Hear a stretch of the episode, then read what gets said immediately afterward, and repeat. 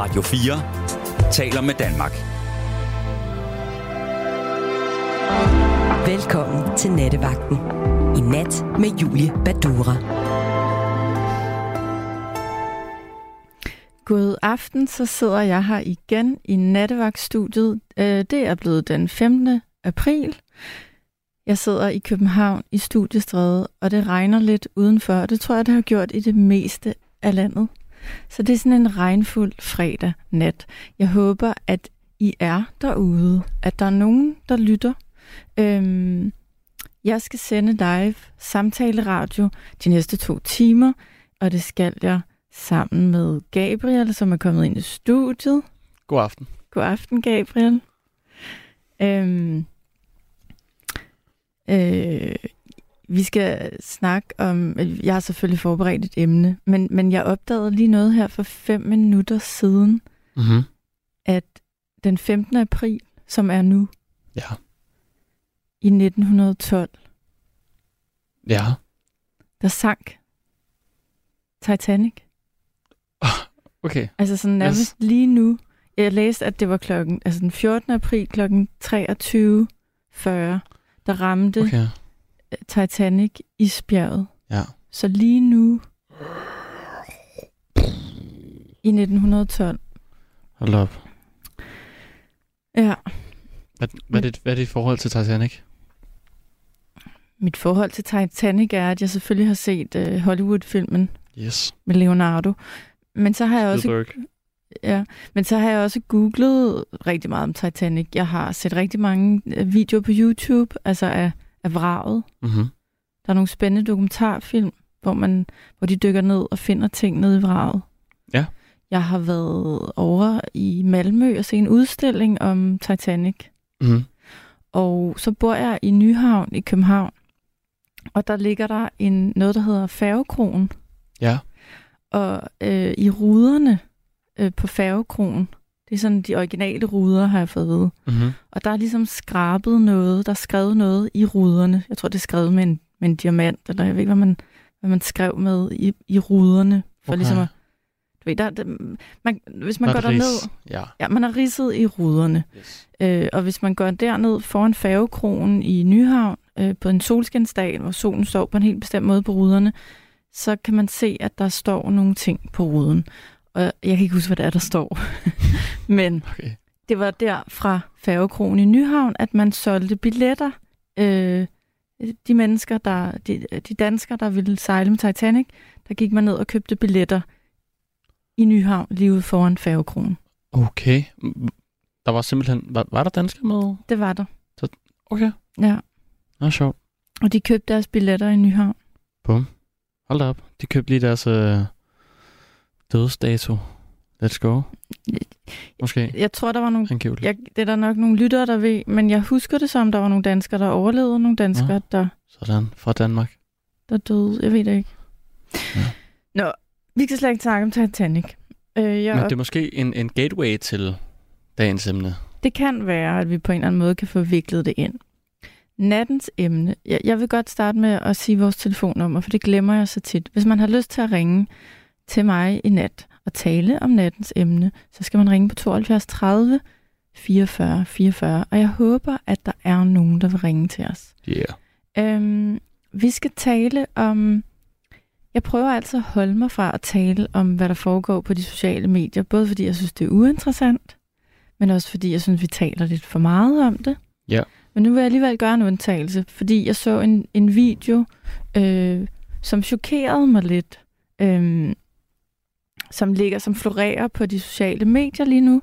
En video, som er blevet optaget nede i metroen i København, Mm-hmm. hvor der står en, en øh, jeg tror han er rengøringsassistent, en mand, der gør rent, øh, vasker gulv i metroen, og så kommer der en anden mand hen og råber af ham og overfuser ham og sparker til hans rengøringsspand og i det hele taget opfører sig vanvittigt. Har du Okay. set den video? Nej. Den er heller ikke rar.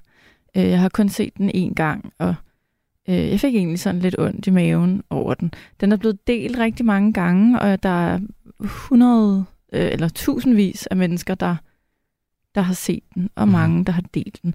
Fordi at den på en eller anden måde udstiller uvenlighed. Mm-hmm. Mm. Altså super dårlig opførsel. Ja. Ikke ordentlighed. Hvor gammel er vedkommende, som... Jamen, det ligner sådan en fyr, øh, hvad, jeg ved det ikke, altså i 20'erne, 30'erne. Okay. Og, og som sagt, han overfuser, råber og truer den her mand, der står og bare laver sit arbejde. Okay. Hvordan Ja. ser redegør, sådan ham, ham der rengør, hvordan ser han ud? Jamen, han ser ganske normal ud. Hvor gammel er han? Agtig. Det er svært at se.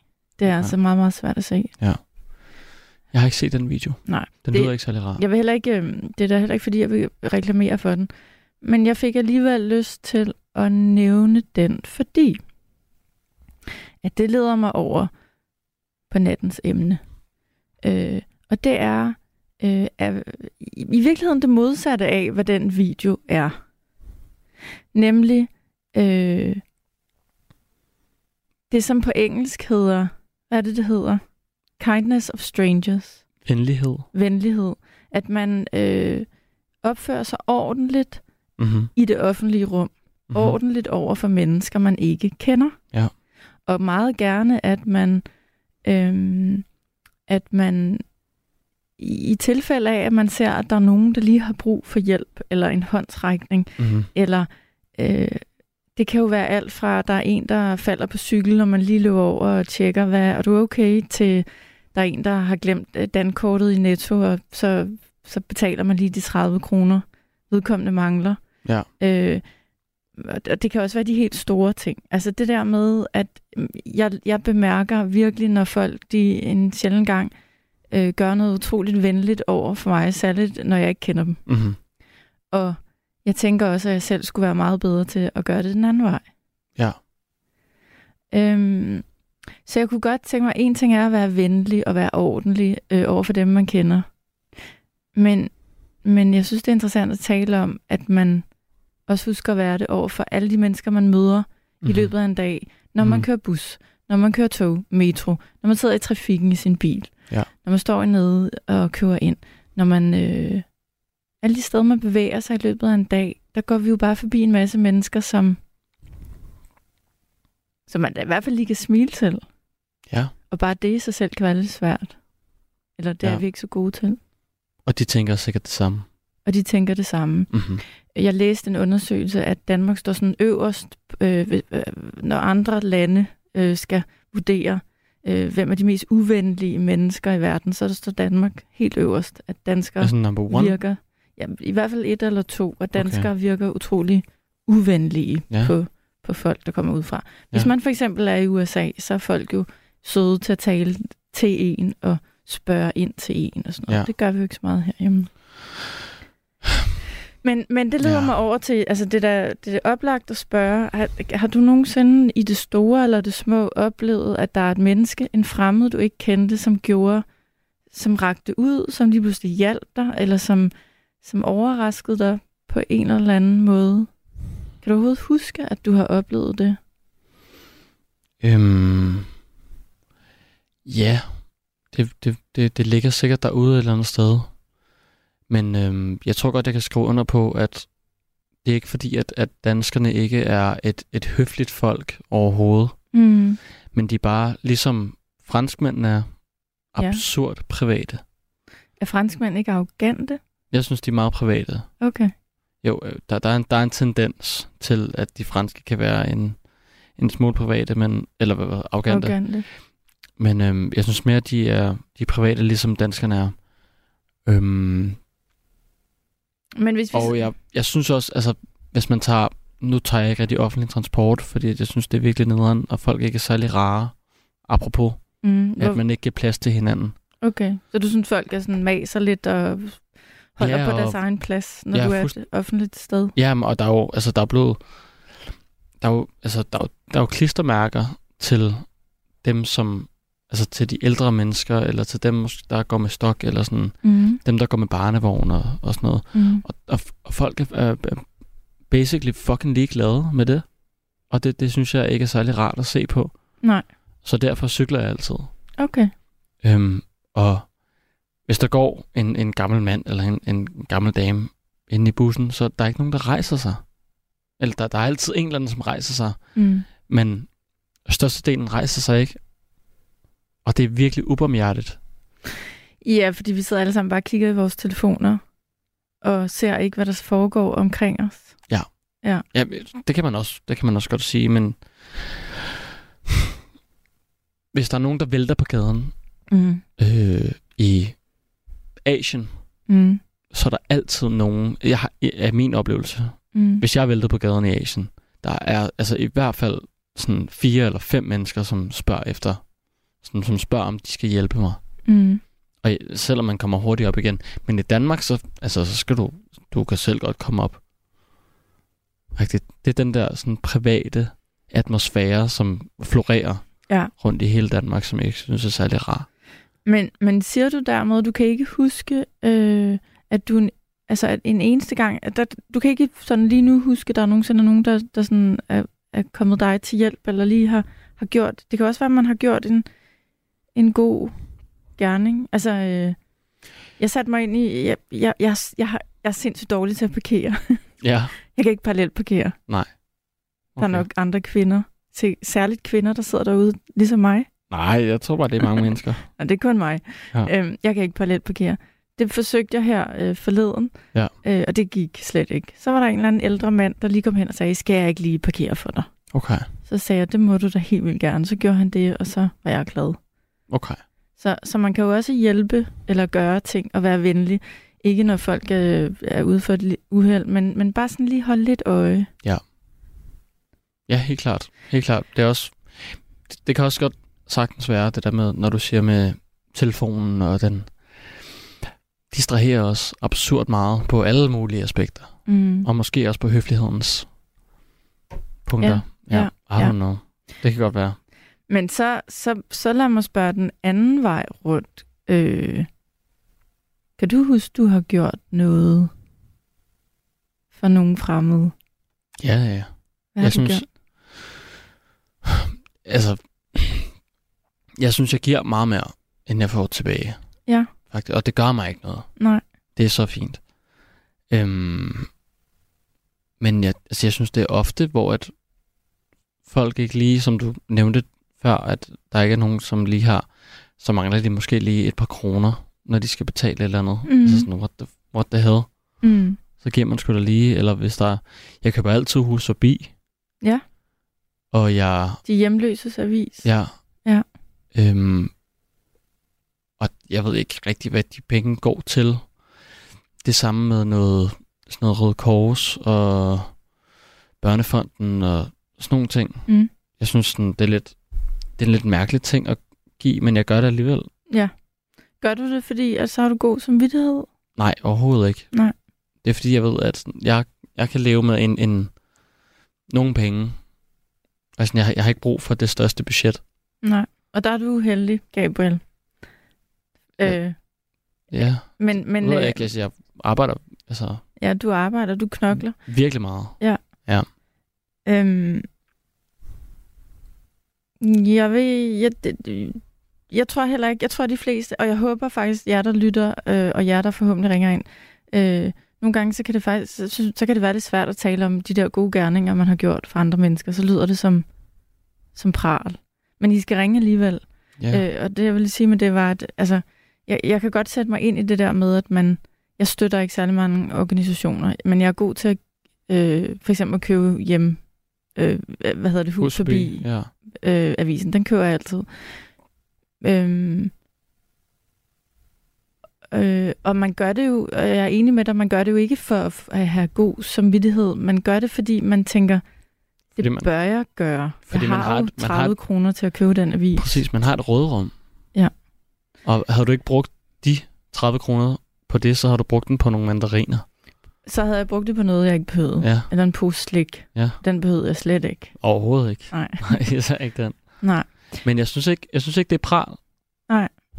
Men det, jeg synes Det- heller ikke, det er pral, men jeg er spændt på at se, om der er nogen, der, der har lyst til at ringe ind og Mm-hmm. fortælle om noget, de har gjort for andre. Og her mener jeg jo altså fremmed, men også, hvad, er der, hvad, er der, hvad, har, hvad har andre gjort for jer? Mm. Fordi det betyder altså noget helt særligt, når det er nogen, man ikke kender, Ja. der lige hjælper en. Ja. Og Yep. det er jo altså det der, der hedder kindness of strangers. Et lækkert udtryk på, på engelsk. Mm. Hedder det ikke? En, en, kær, en venlig gerning Ja. fra en fremmed. Jeg ved, ikke, om, jeg, ved ikke, jeg ved ikke, om det kaldes øh, næstekærlighed i Danmark. Næste kærlighed måske. Jo. Ja. Øhm, Skal jeg ikke gå ud til den? jo, gør det. Jeg vil gerne have lytter igennem. Så gør du det, Gabriel. Øhm, det er altså det, vi taler om i nat. Jeg synes, vi skal tale lidt om, hvad gør vi for, for dem, vi ikke kender. De der øh, små, venlige, øh, hjælpsomme øh, gerninger eller handlinger. Hvad har du gjort? Hvad har andre gjort for dig? Og Det kan jo altså også være i det helt store. Noget, der har ændret, øh, ændret noget i ens liv. Det er fredag nat. Klokken den er kvart over 12. Og jeg håber, I vil ringe til mig på 72 30 44 44. Og så er I selvfølgelig også velkommen til at sende en sms på 14 24. Øhm, har vi en igennem, Gabriel? Det har vi om lidt. Jeg vil læse en besked op. Øh, jeg har fået mange beskeder. Øhm, Jonas fra Birkerød skriver, Jeg har ingen sociale medier. Jeg slettede det hele for et år, års tid siden, for det er ligegyldigt og fordummende indhold, og derudover behøver jeg ikke de sociale medier til at minde mig om at være et godt menneske. Da jeg for et par år siden købte 100 cheeseburger til de hjemløse, fandt jeg intet behov for at dele det på mine SoMe sociale medier. Øh, kærlig hilsen Jonas fra Birkerød. 100 cheeseburger til de hjemløse. Nej, øh, eller fantastisk øh, og god idé. Jeg synes heller ikke, det er noget, man behøver at dele på de sociale medier, hvad man gør af, af gode ting. Det er der mange, der gør, men nej, det er, det er jeg heller ikke fortaler for.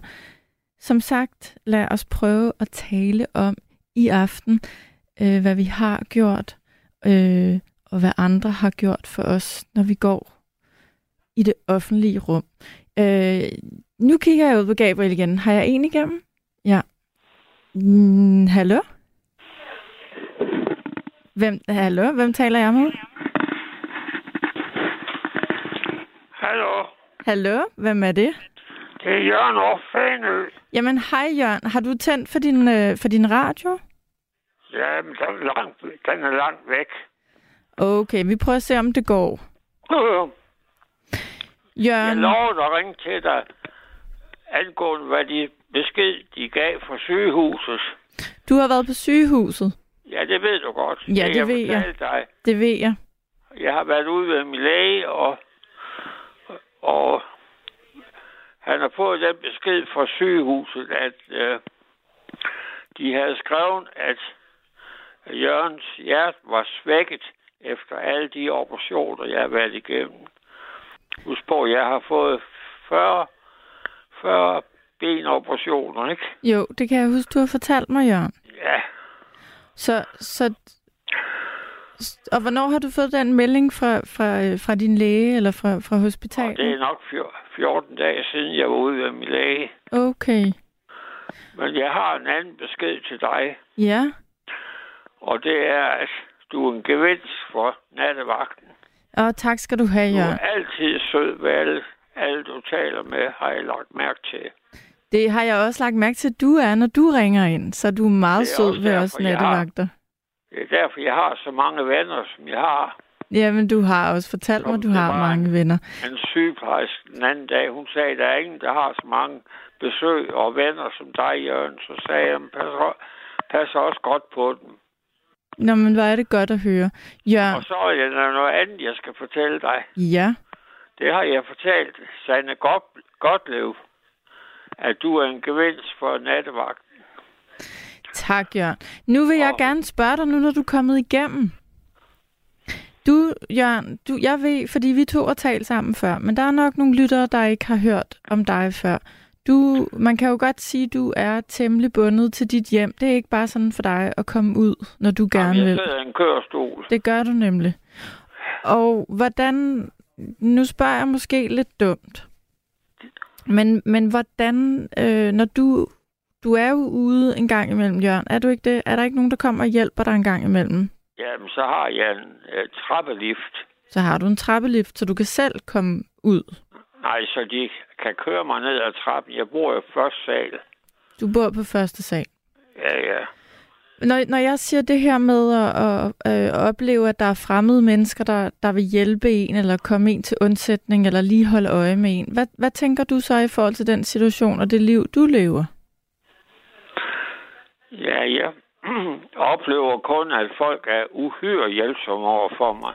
Jeg har aldrig været udsat for, at nogen har været ubehøvet over for mig. Nej. Aldrig.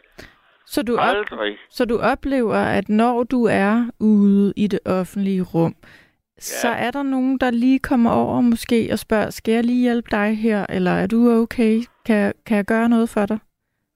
Ja, folk er altid uhyre venlige over for mig. Jeg har aldrig oplevet andet. Nej. Det Men- har jeg ikke. Men Jørgen, der tror jeg, hvor er det dejligt at høre.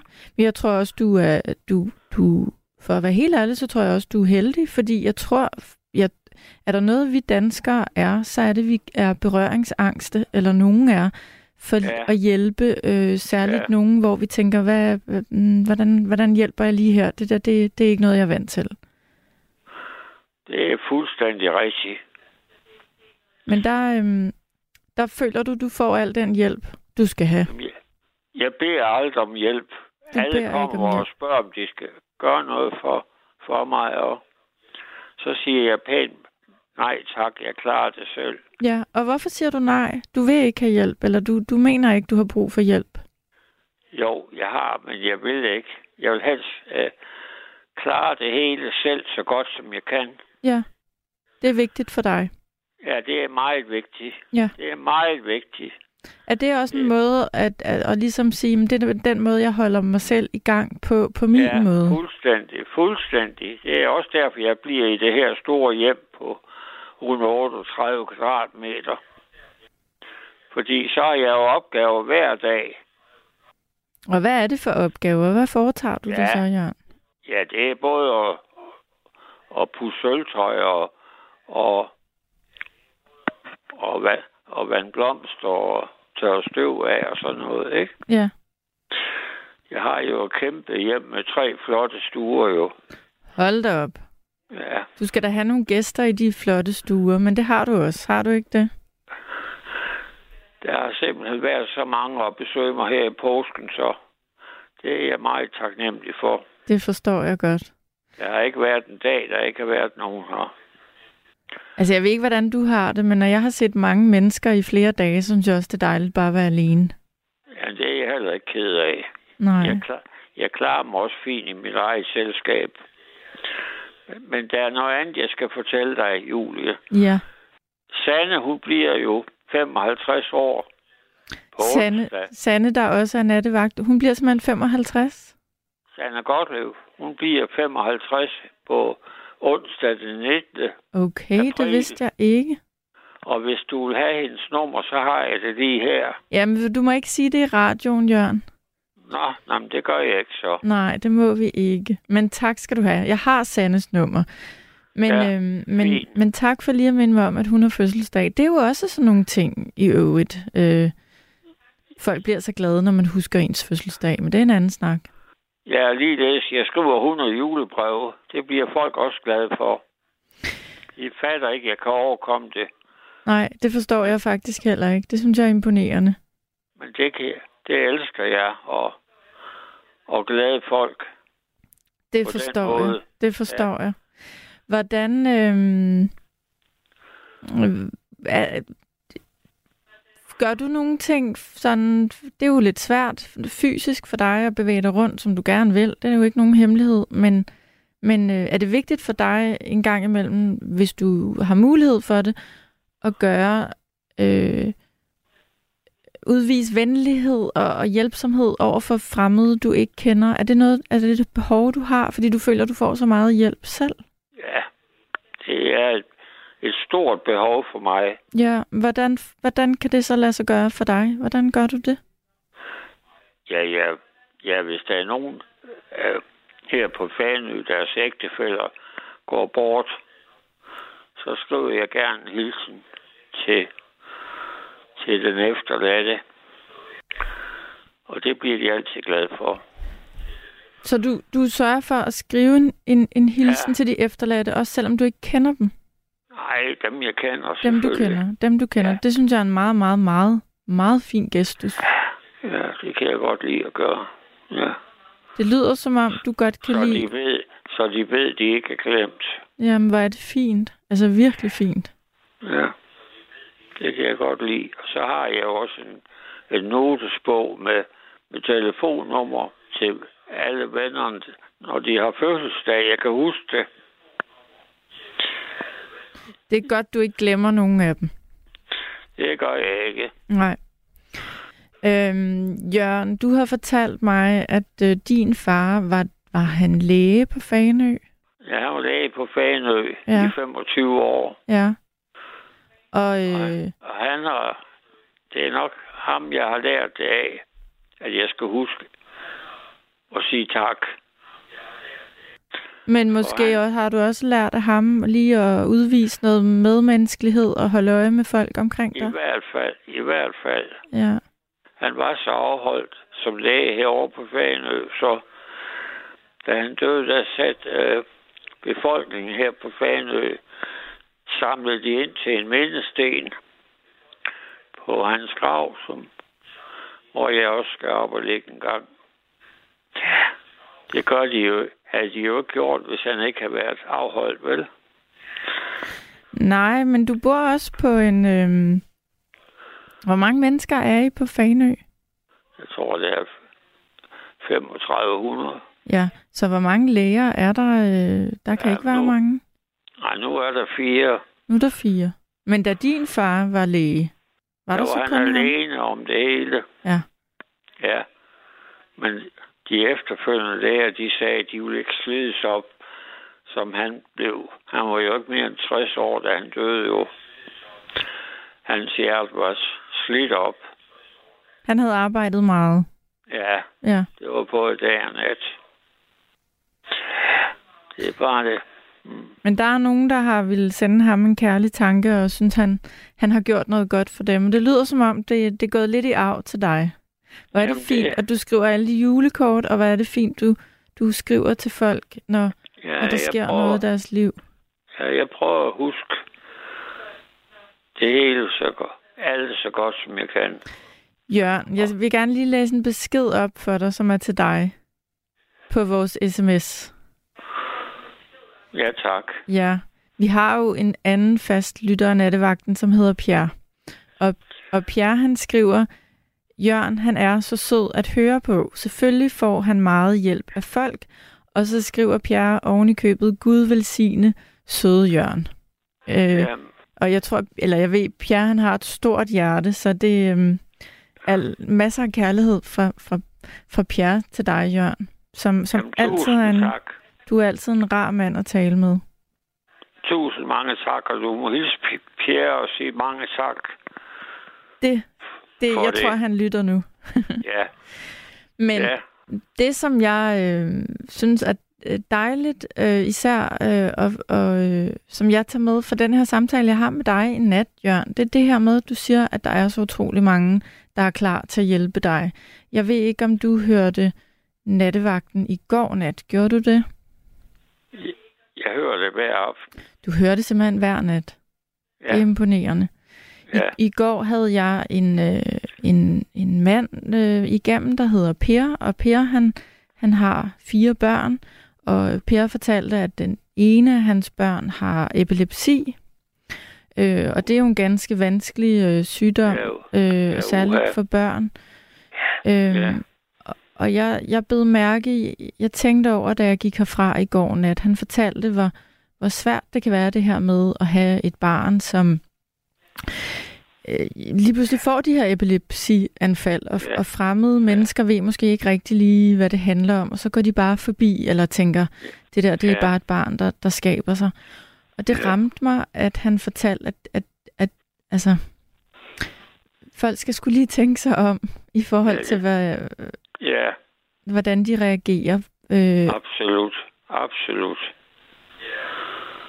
Absolut. Ja. Så jeg er glad for at høre, at der er spandevis af hjælp til dig, og du føler, at der er nogen, der holder øje med dig. Det er dejligt at høre. Det er der. Og det er positivt. Jørgen, Og det- jeg er glad for, at du ringede i nat.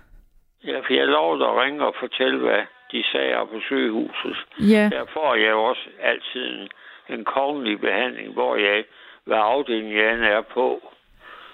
Så det tænker jeg også på. Det er helt rørende, så søde de er ved mig alle steder. Alle steder, jeg kommer. hvad er ja. det for et, må jeg spørge, hvad er det for et sygehus, du så er tilkoblet? Ja, det er jo sydvestjysk i Esbjerg. Ja, og der får du bare god det gør behandling. jeg. Det er lige meget, hvor, hvor jeg er.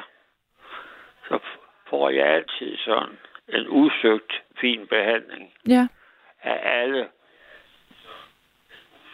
Jamen hvor er det dejligt. Og, og, og, og den melding, du fik, nu, nu fortalte du meget kort om den. Øhm, Ja. Var det...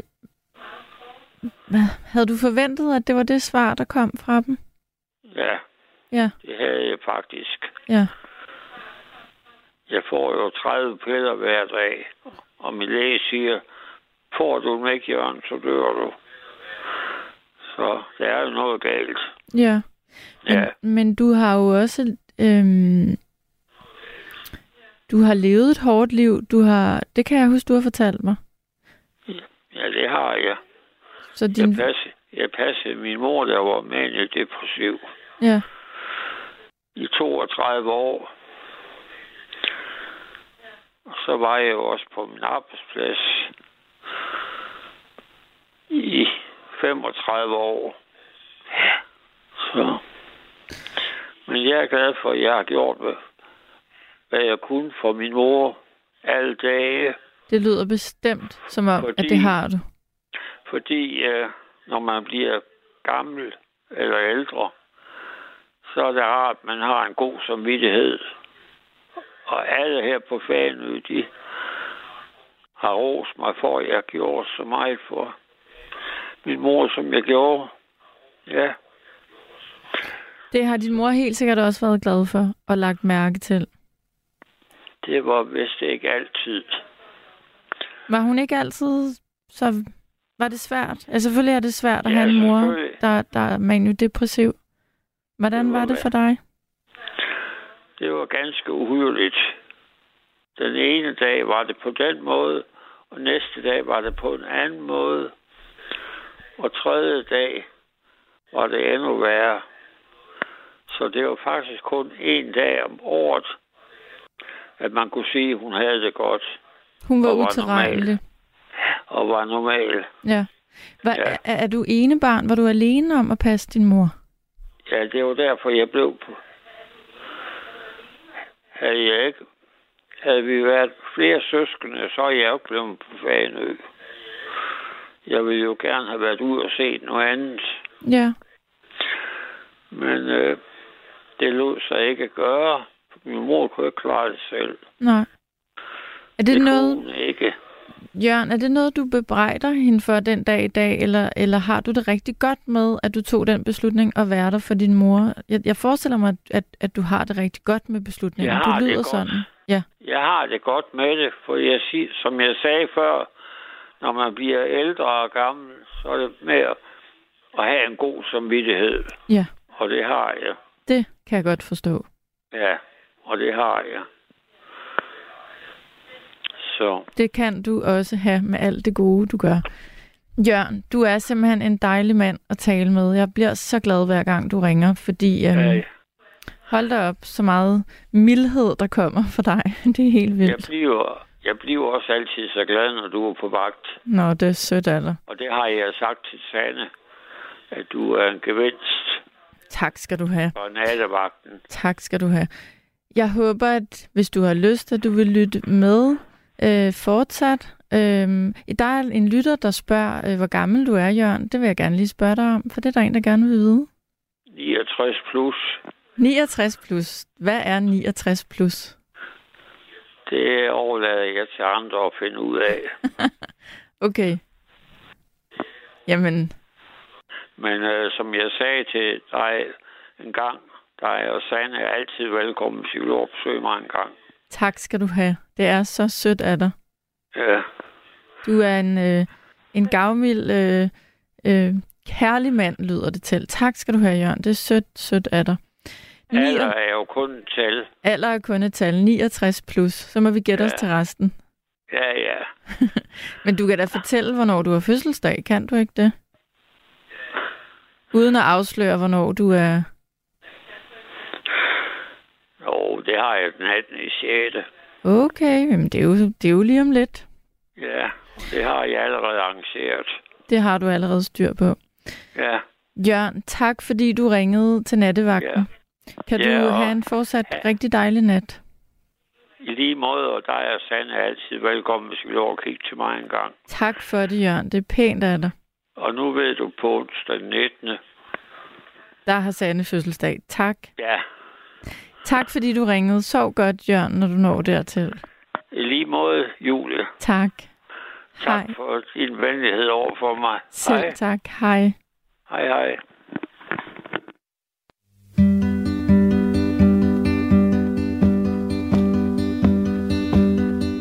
home again, home One day I know I feel home again. Wrong again, wrong again. One day I know I feel strong again. Lift my head.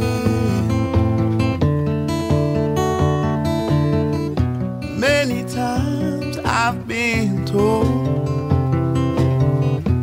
all this talk will make you.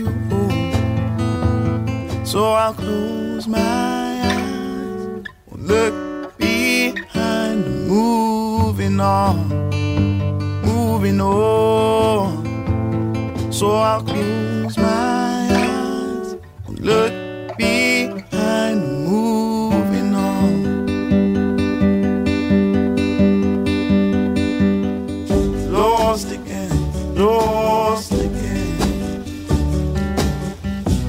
One day I know our paths will cross again. Smile again, smile again. One day I hope to make you smile again. I will hide.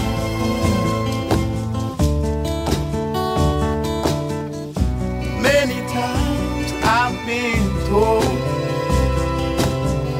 Speaking mind, just people.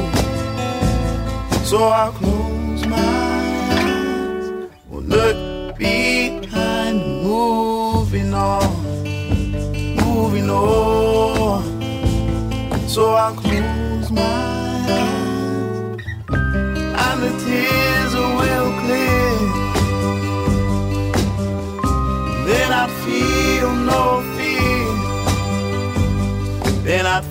No way.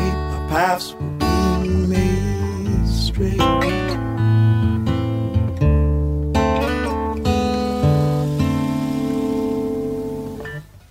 Home again, home again. One day I know I feel home again wrong again, wrong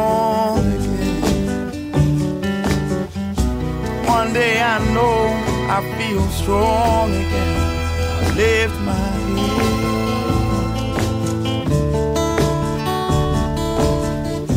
Many times I've been told all this talk will make you old. So I'll close my eyes look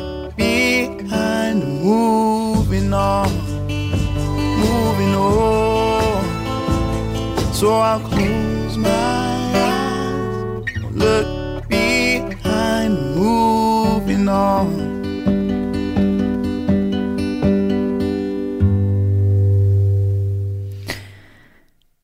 Du lytter til Nattevagten. Jeg hedder Julie, og her i studiet sammen med mig i nat er Gabriel. Klokken den er 20 minutter i et, og øhm, vi har heldigvis noget tid foran os. Jeg håber, at I vil ringe til os i nat. Øhm, ring på 72 30 44 44. I nat, der taler vi om det begreb, der lyder så dejligt på engelsk, kindness of strangers. Det lyder lidt mere øh, abrupt på dansk. Jeg tror, vi er blevet enige om at oversætte det til noget, der hedder ta- øh, næstekærlighed øh, over for mennesker, man ikke engang kender. Venlighed over for, for en fremmed. Det taler vi om i nat. Øh, hvad har du oplevet, at andre mennesker, du ikke engang kendte, har gjort for dig af store og små ting, som har betydet noget, og ikke mindst, hvad har du husket at gøre den anden vej? Det prøver vi at tale om i nat. Og nu har jeg en, øh, en, endnu en lytter igennem. Er det Per? Ja, det er det. Hej Per. Hej, hej. Hej hej. Hvor ringer du fra, Per? København. Fra København. Mm-hmm. Har du ringet herind før? Ja, ikke i år. Ikke i år. Sidste år. Hvad tænker du om nattens emne, Per? Ja, jeg tror, jeg blev mest mærke i det, du sagde i starten med den der video der, og så sagde du noget om det der med at opføre sig ordentligt i det offentlige rum. Ja. Så det har hæftet mig ved. Det der med næste kærlighed, det, den synes jeg kom lidt på bagefter. Ja, okay. Så du... Jamen, vi starter der, hvor du gerne vil starte. Så ser vi, hvor vi kommer hen. Ja, men jeg, jeg gik lige ind og fandt den der video. Jeg Ja. går ud fra det, den der, hvor man ser øh, de der rulletrapper i baggrunden. Ja, det er det. Så et par unge mennesker, der drøner ned i metroen, og så en af dem vender sig om og sviner ham der, øh, hvad hedder der står og gør rent dernede til. Ja, Så det er nok den. Det er den. til noget rengøringsudstyr, en sikkert en gulvspand eller et eller andet andet. Ikke? Jo. Men det ser også ud, det lyder også som om, at han ligesom vender sig om og siger, hvad siger du? Hvad siger du? Som på en aggressiv måde. Og Så det hvem gerne- vender sig om? Ham, der gør rent? Nej, øh, hvad hedder det? Ham, Ham. der nu. Ja, ham, der ligesom generer ham, der gør rent. Så ved jeg være, det kan godt være, jeg tænker, at det, så hørte jeg den lige et par gange, men jeg kunne ikke rigtig høre, hvad, hvad det var, der skulle være blevet sagt til ham. For, øh, Jeg ved, ved du hvad, jeg ved, jeg ved heller ikke, der, hvad der bliver sagt. Og jeg har kun set den video én gang. Det, som jeg bare blev mærke i, eller det, som, som støder mig, det er, at der står en mand, som bare øh, laver sit arbejde. Mm. Øh, og så er der en, der kommer og, og råber og, og overfuser ham og sparker til hans ting. Det, det synes jeg gjorde ondt at se på.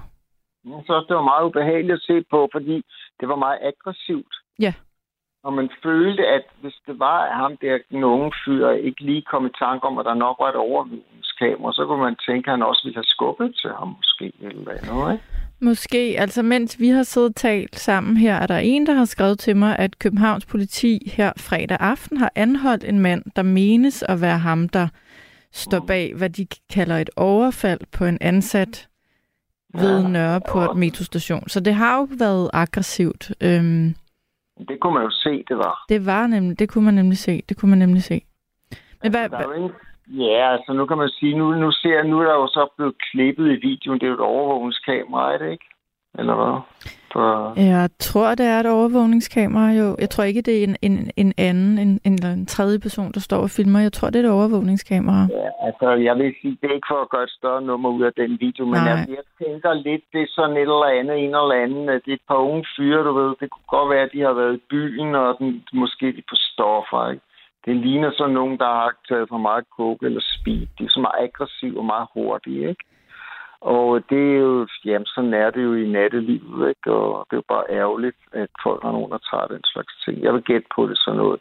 Så det er jo ikke nogen undskyldning. Jeg tror bare, det er en forklaring på, at så er det ham der, det gik ud over. Det gjorde at være en, en hvem som helst anden person, Ja, der havde sagt et eller andet til den unge fyr. Det, vedkommende har måske bare sagt, at tag det dog lidt med ro, og det er nok til at, at pige sådan en type, ikke? jo. Jamen, øh, jamen det, vi kan godt blive enige om, at, at sådan noget der desværre nok foregår ret ofte, øh, særligt i nattelivet, øh, i midnatstimer, eller nattetimerne.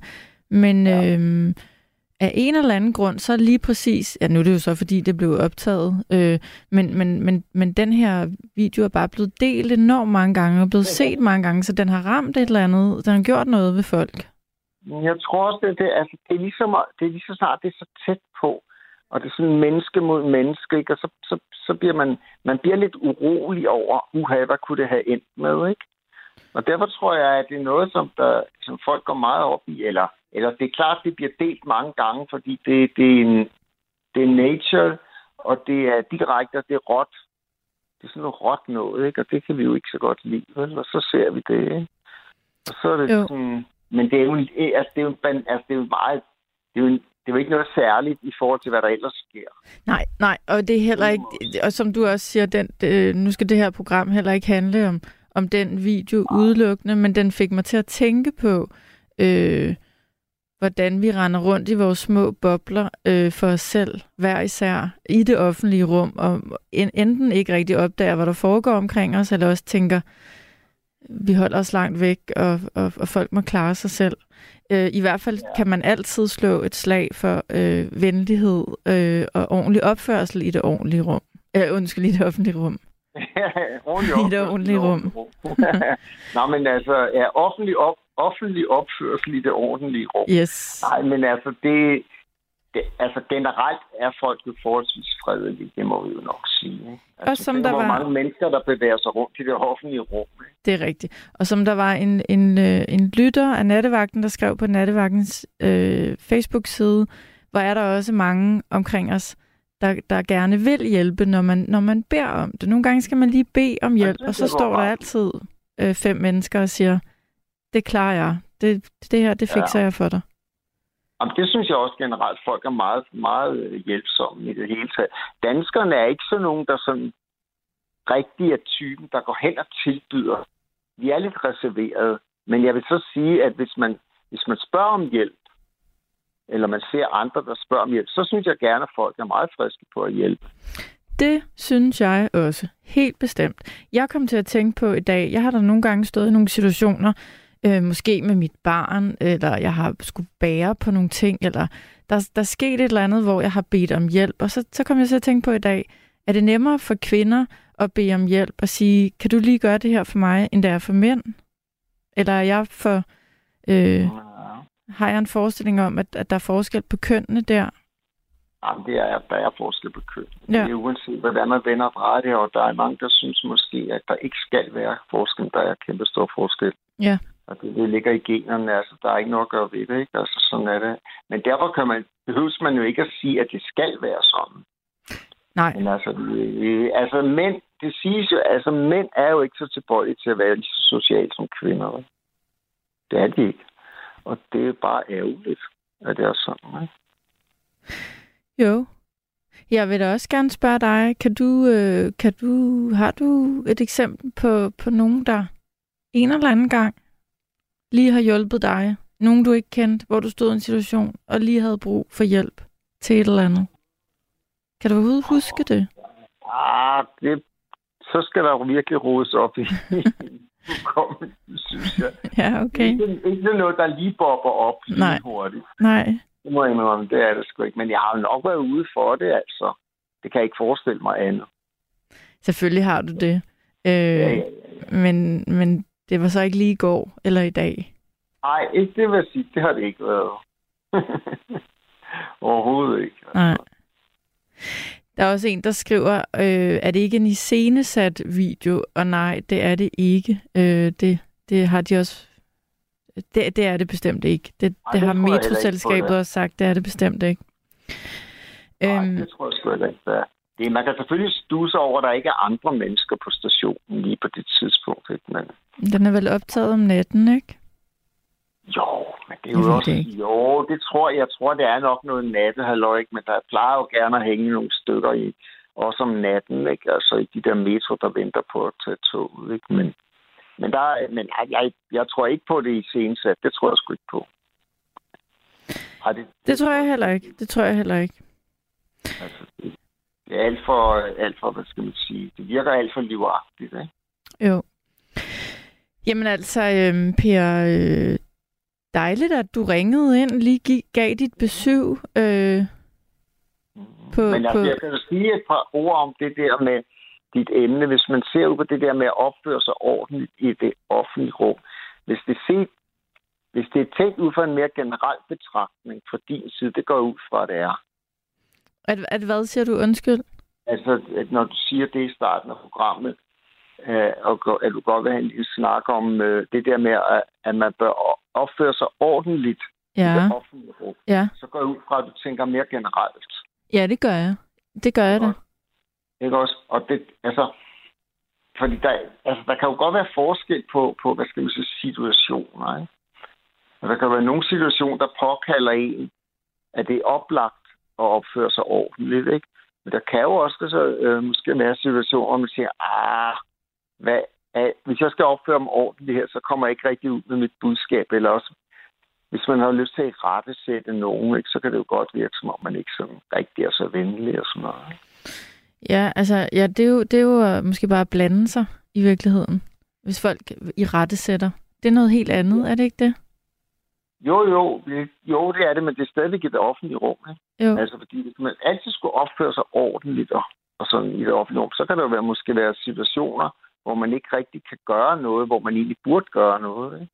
jo, hvad Og kunne, det, jeg mener, jo, jo, jo, jo, og hvad kunne det være? Men, men, men jo, der er der også situationer, hvor man tænker, der kan være et, et, et, et, et kærestepar, der står og, og råber og skriger højlydt af hinanden. Nogen vil måske få lyst til at gå over og blande sig, andre vil tænke, det må de skulle selv klare det der. Jamen lige præcis, ikke også? Og der kan det jo godt være, at man, man måske vil, vil ligesom, hvis man, man føler, at man skulle, vil gøre noget godt for, for, for, for at løsne op for en situation, måske vil der komme til at, at skulle, hvad skal man så, udtrykke sig på en måde, der ikke virker som om, man opfører sig ordentligt. Det er bare det, jeg mener, ikke? Jo, Altså, der kan være gradueringer i det, ikke? Jo, jamen det er rigtigt. Øhm, jeg synes bare, når der er nogen, når der er nogen, nogen, nogen man ikke kender, der, der, har, der hjælper en, eller lige gør et eller andet for en, så, så bliver jeg altid meget rørt, eller sådan, så tænker jeg, ej, hvor er det dejligt, det der. Tusind tak. Det vil jeg sige, det vil jeg sige ja til. Altså, men der synes jeg måske også, det er lidt noget andet, det der med at hjælpe nogen. Fordi det synes jeg ikke nødvendigvis er det samme som, eller man kan ligestille med opførsel, god opførsel i det offentlige rum. Det behøver jo ikke nødvendigvis være, at man hjælper nogen. Nej, det er bare helt generelt øh, god opdragelse og, og, og, og, og ordentlig opførsel, mener du? Altså, at man, man agerer inden for, øh, inden for firkanten? Ja, altså at man ikke laver noget, der er uhensigtsmæssigt, eller noget, der kan genere andre, eller støde andre, ikke? Og sådan noget. Altså, det er jo, hvis man ligesom prøver at holde, holde en, en god stil, eller hvad man kalder det, det kan man jo, det kan man jo godt tilstræbe, uden at man egentlig hjælper nogen med noget helt konkret. Ikke? For Jo. eksempel at hjælpe en eller anden med en rullestol ind af et trappeafsat til en bus, eller hvad fanden ved jeg, et eller andet. Ikke? Jo. Bare for at tage et eksempel. Jo. Altså, det er mere det der, fordi jeg synes, at nu er jeg som sagt københavner, ikke? og at tit i medie, Øv, øv, øv. Vi har lige haft nogle nætter, hvor ingen ryger ud, og nu ryger Per ud. Det er da vildt irriterende. Øhm, lad os lige ringe ham op igen og lige sige ordentligt farvel, Gabriel. Øhm, imens så læser jeg lige en besked op for Jonas. Jeg strandede i Wien Lufthavn ved en mellemlanding. Jeg stod uden mobil, uden penge og uden mulighed for, den, for at komme hjem. Air Austria tilbød en billet, øh, men det var stadig et problem. Dog var der en flok på en 8-10 styk unge spanske mænd, der hørte mit problem. De samlede sammen og gav mig de penge, jeg manglede. Hold kæft, hvor jeg tude. Hilsen Jonas. Ej, hvor fint, Jonas. Og nu har jeg Per. Per, Per, Per. er. Jamen, det skulle jo ske på et eller andet tidspunkt, og så går det ud over dig. Ja, men altså, det er så pisse til, hvad fanden er det egentlig, der sker? Det der sker, der jeg aldrig fattet. Jeg kunne prøve at give dig en eller anden god teknisk forklaring, som jeg, har, jeg selv har fået at vide øh, fra teknikken. Og jeg, jeg forstår det egentlig ikke helt selv. Nej, det er, man fatter ikke de der tekniske forklaringer. Sådan er det bare i den digitale verden. Ikke? det er ikke til at stole Jeg på. huske en gang, jeg ringede ind til et program i Radio 24 med Claus Friskær, der hed Fredagsbarn. Ja. Så røg jeg også ud, og hvorefter han så sagde, Nå, Per, han røg lige den digitale skraldespand. Det var sgu ærgerligt. Det gjorde du også nu. ja, der røg vi en gang endnu en digital skraldespand. Ja, det beklager jeg. Men altså, det jeg bare mener med, med det der med, med, med, med generelt god opførsel, altså, altså jeg, som sagt, så er jeg københavner og kommer til i metroen om natten og alle mulige andre steder i det offentlige rum. Ikke? Og indimellem er der jo er der jo episoder, hvor man siger, hold kæft en måde, altså den person der, hvor fanden, eller de personer, der er måske en flok, ikke? Hvordan fanden er det egentlig, de opfører sig over for deres medborgere, ikke? Jo. Altså, de kan fylde sindssygt meget. Det behøver sgu ikke at være, være, være nogle palletyper nødvendigvis. Det kan være alle mulige. De kan bare fylde så meget, ikke? Det kan være på gaden, det kan være i metroen, eller hvad ved jeg ikke. Og ikke fordi man nødvendigvis føler sig utryg i nærheden af dem, men, men det er bare sådan en ufed stil, ikke? Det er rigtigt. Det Det er rigtigt. Per. Jeg kan godt, der kan man godt sige, at det ikke er at opføre sig ordentligt. Ja. offentligt. Ja. Jamen, du har ret. Øh, tak for lige at sådan belyse emnet hele vejen rundt, sådan lidt mere analytisk. Jeg tror, vi er enige. Og øh, øh, mens vi to har talt sammen, for lige at lukke den video en gang for alle, øh, så er der en, en, øh, en lytter, der skriver til mig, at, at vedkommende, den her mand, var fuld, han husker ingenting, og nu undskylder han for sin opførsel. Det er da dejligt, ja. hvis han gør det. En, et, en, en, en undskyldning Ja, øh, kan man altid bruge. Øh, den rækker langt.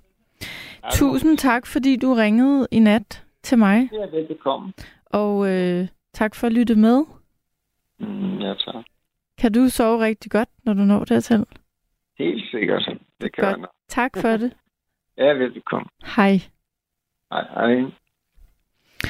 Og jeg iler videre til den næste lytter. Har jeg Ejner igennem? Ja, det har du. Uh, goddag, uh, Julie. Hej Øh, Ejner. Det er længe siden. Ja, det er længe siden, ja. Ja. Jeg vil uh, berette om en episode fra en uh, mor, som skulle ind i bussen med to børn og en barnvogn. Ja. Øhm, hendes rejsekort sagde bag bag, og så siger så uh, buschaufføren, du kan ikke komme med. Og hun var stod helt rødvild ud og sagde, det er altså nødt til, for hun skulle lande op i Roskilde. Så, rejste- så, øh, så tog jeg om i bussen, det var fuld af folk. Der var ikke én, der hjalp. Der gik jeg op, så sagde jeg, ved du hvad, du kan komme på mit rejsekort. Så sagde buschaufføren, det er da godt, der findes gode mennesker endnu, sagde han. Ja. Husker jeg tydeligt. Jamen, hvor er du sød, Ejner. Så skal du høre, så var der en, der er nogen, der tager med bussen og retarderet ude for et værksted herude, hvor jeg bor. Ja. Der var en dame, der sagde, hvorfor gider han hjælpe hende? Det er da hendes eget problem. Det sagde hun virkelig. Og så sagde jeg, så, så blev jeg gal, og så sagde jeg, hvad i alverden er du siger? Så sagde hun, ikke noget. Og så gik jeg op og, og fik de der to på rejsekortet, og så da hun skulle ind, så var der nogle unge mennesker, de ville ikke flytte sig. Og øh, jeg sagde helt ærligt, hun skal ind med sin barnvogn, inden vi gad de lige humme sig lidt. Og så så så jeg, at der var nogle sæder, hvor der sad en 4-5 drenge, og de bredte sig helt vildt ud over sæderne. De, de sad på hver to sæder hver, og syntes, det var sjovt at sidde og fylde. Og, og, og så sagde jeg, at der er en mor med to børn. Mm. Ja, men altså, de, de reagerer ikke med en, noget som helst. Og, og så husker jeg, at der var en ung mand, der knappede en bajer op, og så, så lige pludselig blev buschaufføren sur, og så kørte vi ind til siden. Så sagde han, jeg kører ikke længere, så længe du sidder og drikker. Nej. Og han, han holdt det ikke op. Og så, øh, så skete der det, at, øh, at der blev noget ballade derinde, for der var også en pige, der sad og, og spiste donuts og bagi med en kop kakao. Mm. Og så gik så sagde han, hørte I ikke, jeg kaldte på anlæg, jeg vil ikke have det der. Nej. Og, hun, og så begyndte hun at skælde ham ud. Og så sagde han, jeg, jeg kører ikke længere, før den pige er stået af. Så kan hun tage den næste bus. Hold op, en ballade, der var med hende. Hun bandede ham i hovedet og alt muligt, og ingen, øh, ingen øh, respekt eller noget som helst. Så endelig stod hun af. Ja. Og så sagde jeg, er der andre, der vil lave ballade? Så ringer jeg efter politiet, for jeg er træt. Og, Men jeg kan da godt der- forstå, at han er træt af at høre på sådan noget, og se på sådan en opførsel, når han kører dagen lang. Kan du ikke det? Jo. Ja. Og, øhm, kom vi ind til, inden til, endelig til Roskilde, så skete der det, at de der retarderede rottede sig sammen, og så kom der en mand hen, og så sagde han, hvor han var fra, og, og jeg skulle give den pige, som havde sagt, øh, hvorfor jeg hjalp den dame med børnene. Hun vil have en pakke cigaretter, for skulle jeg ikke komme videre, sagde han. Og så tænker jeg, hvad, hvad sker der nu? Øh, vil de slå eller hvad? Så gik jeg ind i 7-Eleven, de er fuldt med. Og så opdagede chefen mig derinde, så sagde han, skal jeg ringe efter politiet, for jeg kender godt dem der. Og så siger han, nej, lad, lad dem få den pakke cigaretter, så går jeg. Ja. Og jeg var rystet over den der øh, øh, mærkelige måde at være på. Jamen, det forstår jeg. Det forstår jeg Men- godt. Men, Men hvad, men, men, Ja. men, men når, du, når du så observerer de her ting, øh, du, Ja. du blander dig jo ikke, vel? Du, du, du ser tingene udfolde sig. Jeg er jo nødt til at, at blande mig, hvis der er en mor, der ikke kan komme ind i bussen. Lige, det kan jeg godt. Det skal du også. Eller det, det synes jeg er bare rigtig god stil. Helt enig. Jeg, Og jeg utroligt, der ikke er andre, der gør det. Jamen, det, jeg fatter heller ikke folk. Nej. Da jeg kommer ud, så kommer der en retarderet mand hen og siger, hvorfor generer du min dame? Og så siger jeg, det gør jeg ikke, sagde jeg så. Men han vil have en pakke cigaretter. Det er de besluttet. Og det fik de så inde i 7-Eleven. Ja. Er En, der sagde til mig, da jeg havde afleveret, så sagde han, hvorfor blander du dig? Du skal lade være med at hjælpe nogen, når der de der retarderede sidder der. Fordi de mener, det er deres bus, og den bliver kaldt for tossebussen. Den kører lige, der, den kører lige nøjagtigt 9 minutter over tre herude fra mig af. Og jeg plejer at undgå den, fordi de har ingen hæmninger. Lige pludselig er der en, der råber et eller andet ind i bussen, om han har fået et eller andet. Og det lyder fuldstændig åndssvagt. Og og man blander altså ikke sit seksuelle liv ind i et eller andet, en, der råber til den anden. Har du fået noget på nylig, mand? Men, er det, ikke, men det er jo nok er det, ikke, det er jo svært for dem at, at, at styre. Altså, det siger jeg med største respekt. Altså, det, hvis, når man... Der kan være nogle mennesker, der har lidt svært ved at styre, hvad de sidder og siger, og hvornår, ikke? Altså, jeg tror ikke, de, de mener noget dårligt eller ondsindigt med det. Men, men det kan være lidt grænseoverskridende for andre, jo. Meget. Ja. Men det, jeg ikke kan, kan klare, det er, når der står en anden og ikke kan komme med. Ja. Og den der øh, rejsekort har sagt bage, bage. Du ved godt, når den virker, så siger den ding, ding. Ja, så siger den sådan en irriterende lyd.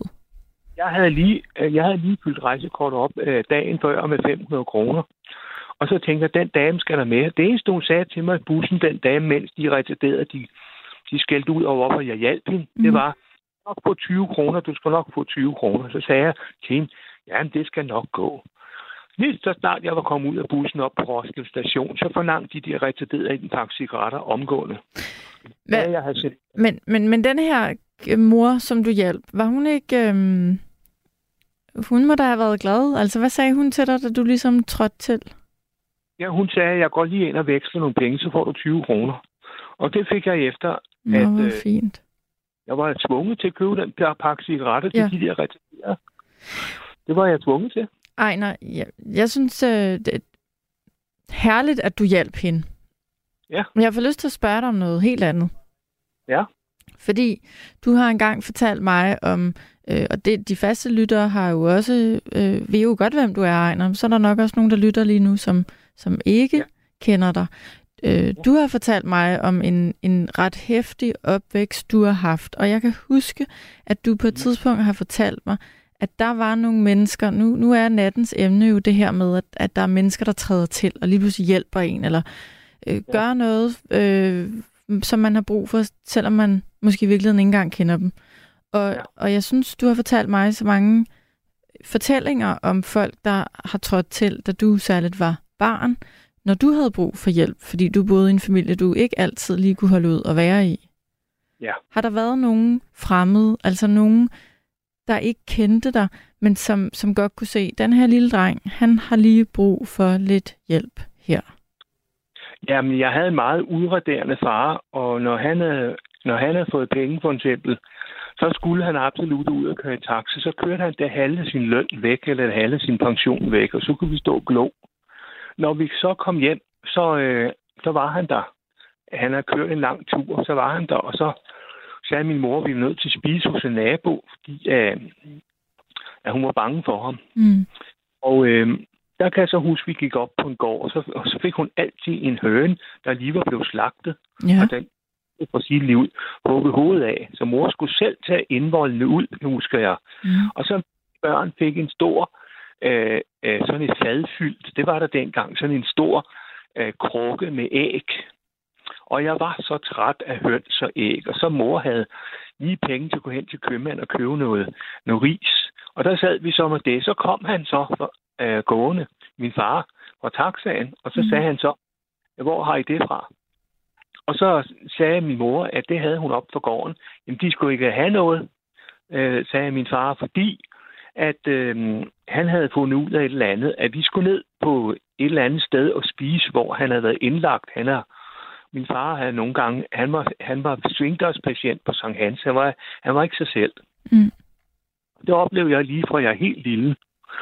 Så skulle vi sidde på et smørbrødskafeterie, og der, hvor min mor var blevet tvunget til at lade maden være hjemme, og hun turde ikke andet end, end tage med. Jeg har set min far give hende sådan et par på hovedet, så hun røg på gulvet. Det har jeg set. Og, og så sagde min mor, jeg finder mig givet. Så løb hun over til en, en genbo, og, og der blev så ringet. Så kom den blå bil. Den var ikke blå. Den var grå, og inde i vognen var der en stol, der var banket fast til gulvet og med nogle sæler, og der blev han bundet fast af to mænd i hvidt tøj. Mm.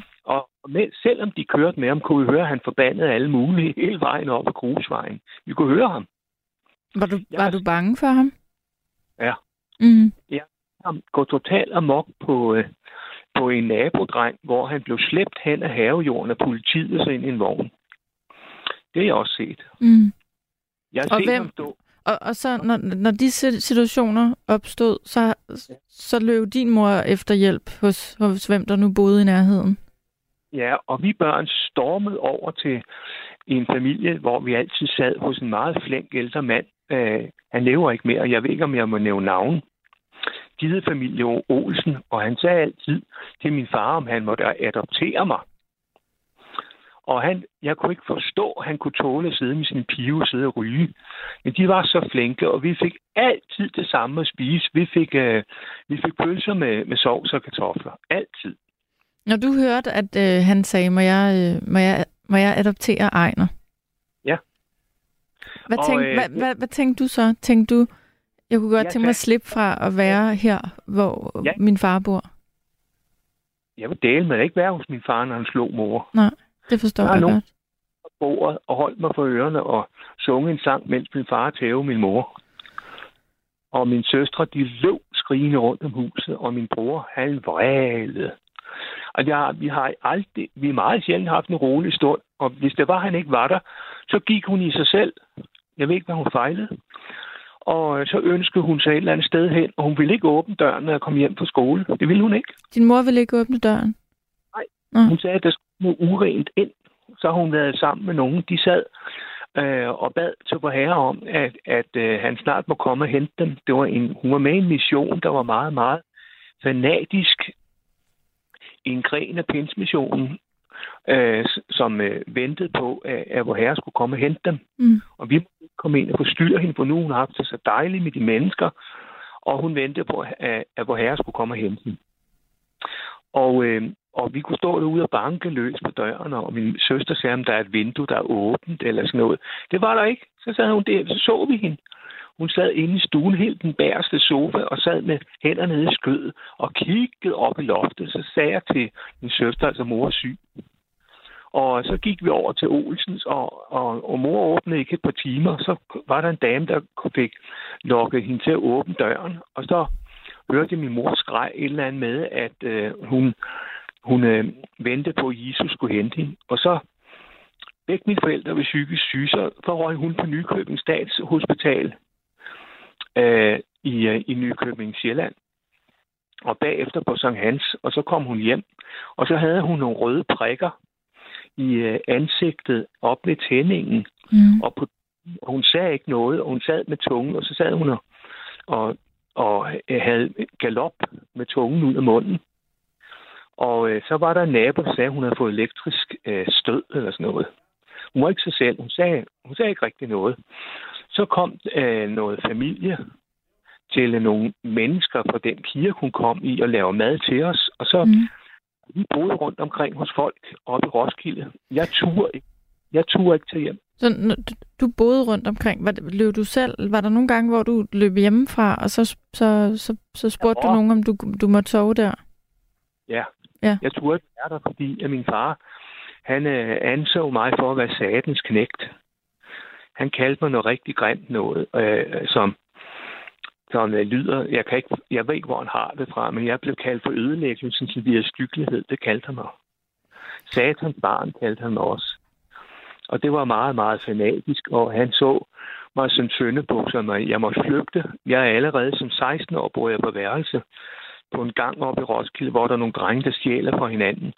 Og vi har hver en, en, øh, en, øh, en, en hylde i køleskabet. Så var der en dreng, der stjal min mad. Og så, måtte, så øh, opdagede jeg, at der var en meget flink dame, en Sankt der boede ude i byen, der gav, der gav mad om morgenen. Så kunne jeg få en 6-7 stykker smørbrød. Hun var meget, meget flink. Og hende kom jeg over hos. Hun, hun blev faktisk min mor. Hvor, øhm, ja, jeg går ikke ud fra, at hun lever i dag. Nej. Nej.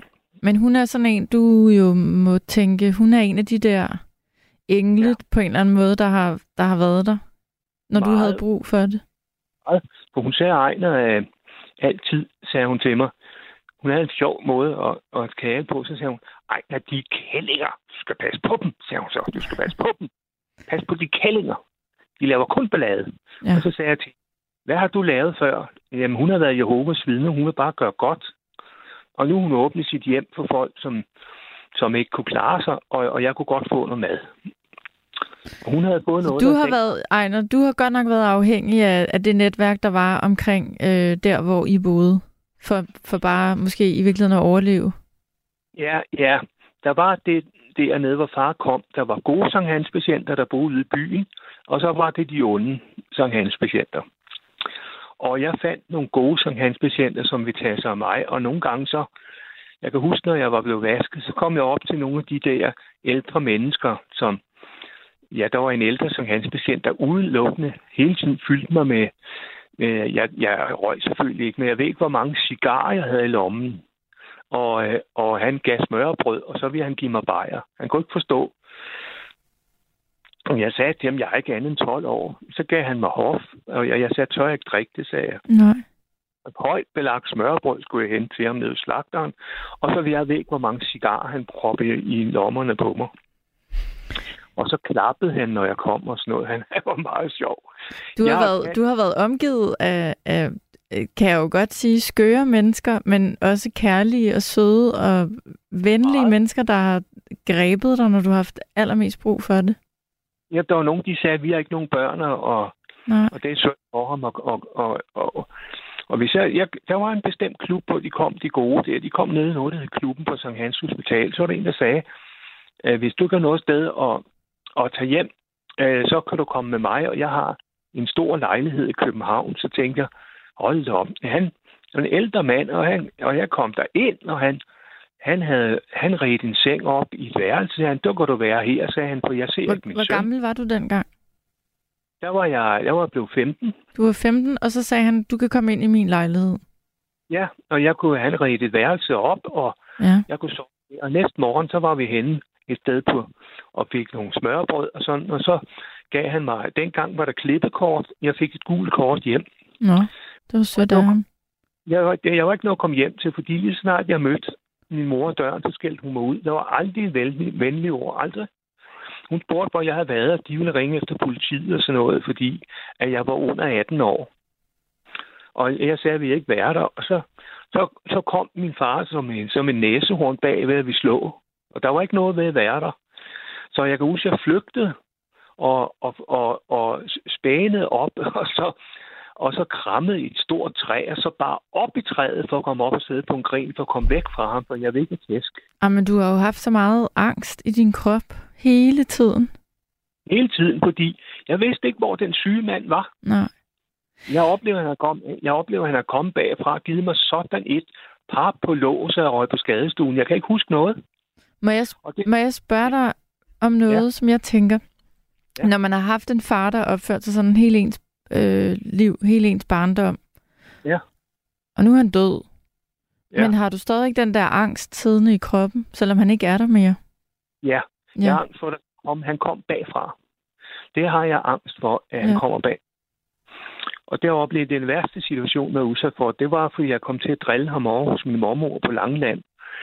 Og så kom han bagfra, og så kan kan jeg huske, jeg troede, jeg var Øh, banke ind i, i en mur eller en, en bjælke, men øh, så kom jeg til mig selv ude i noget hø, der var i en mark, og der stod min mormor og min mor med 100 kroner hver og sagde, at jeg skulle gå.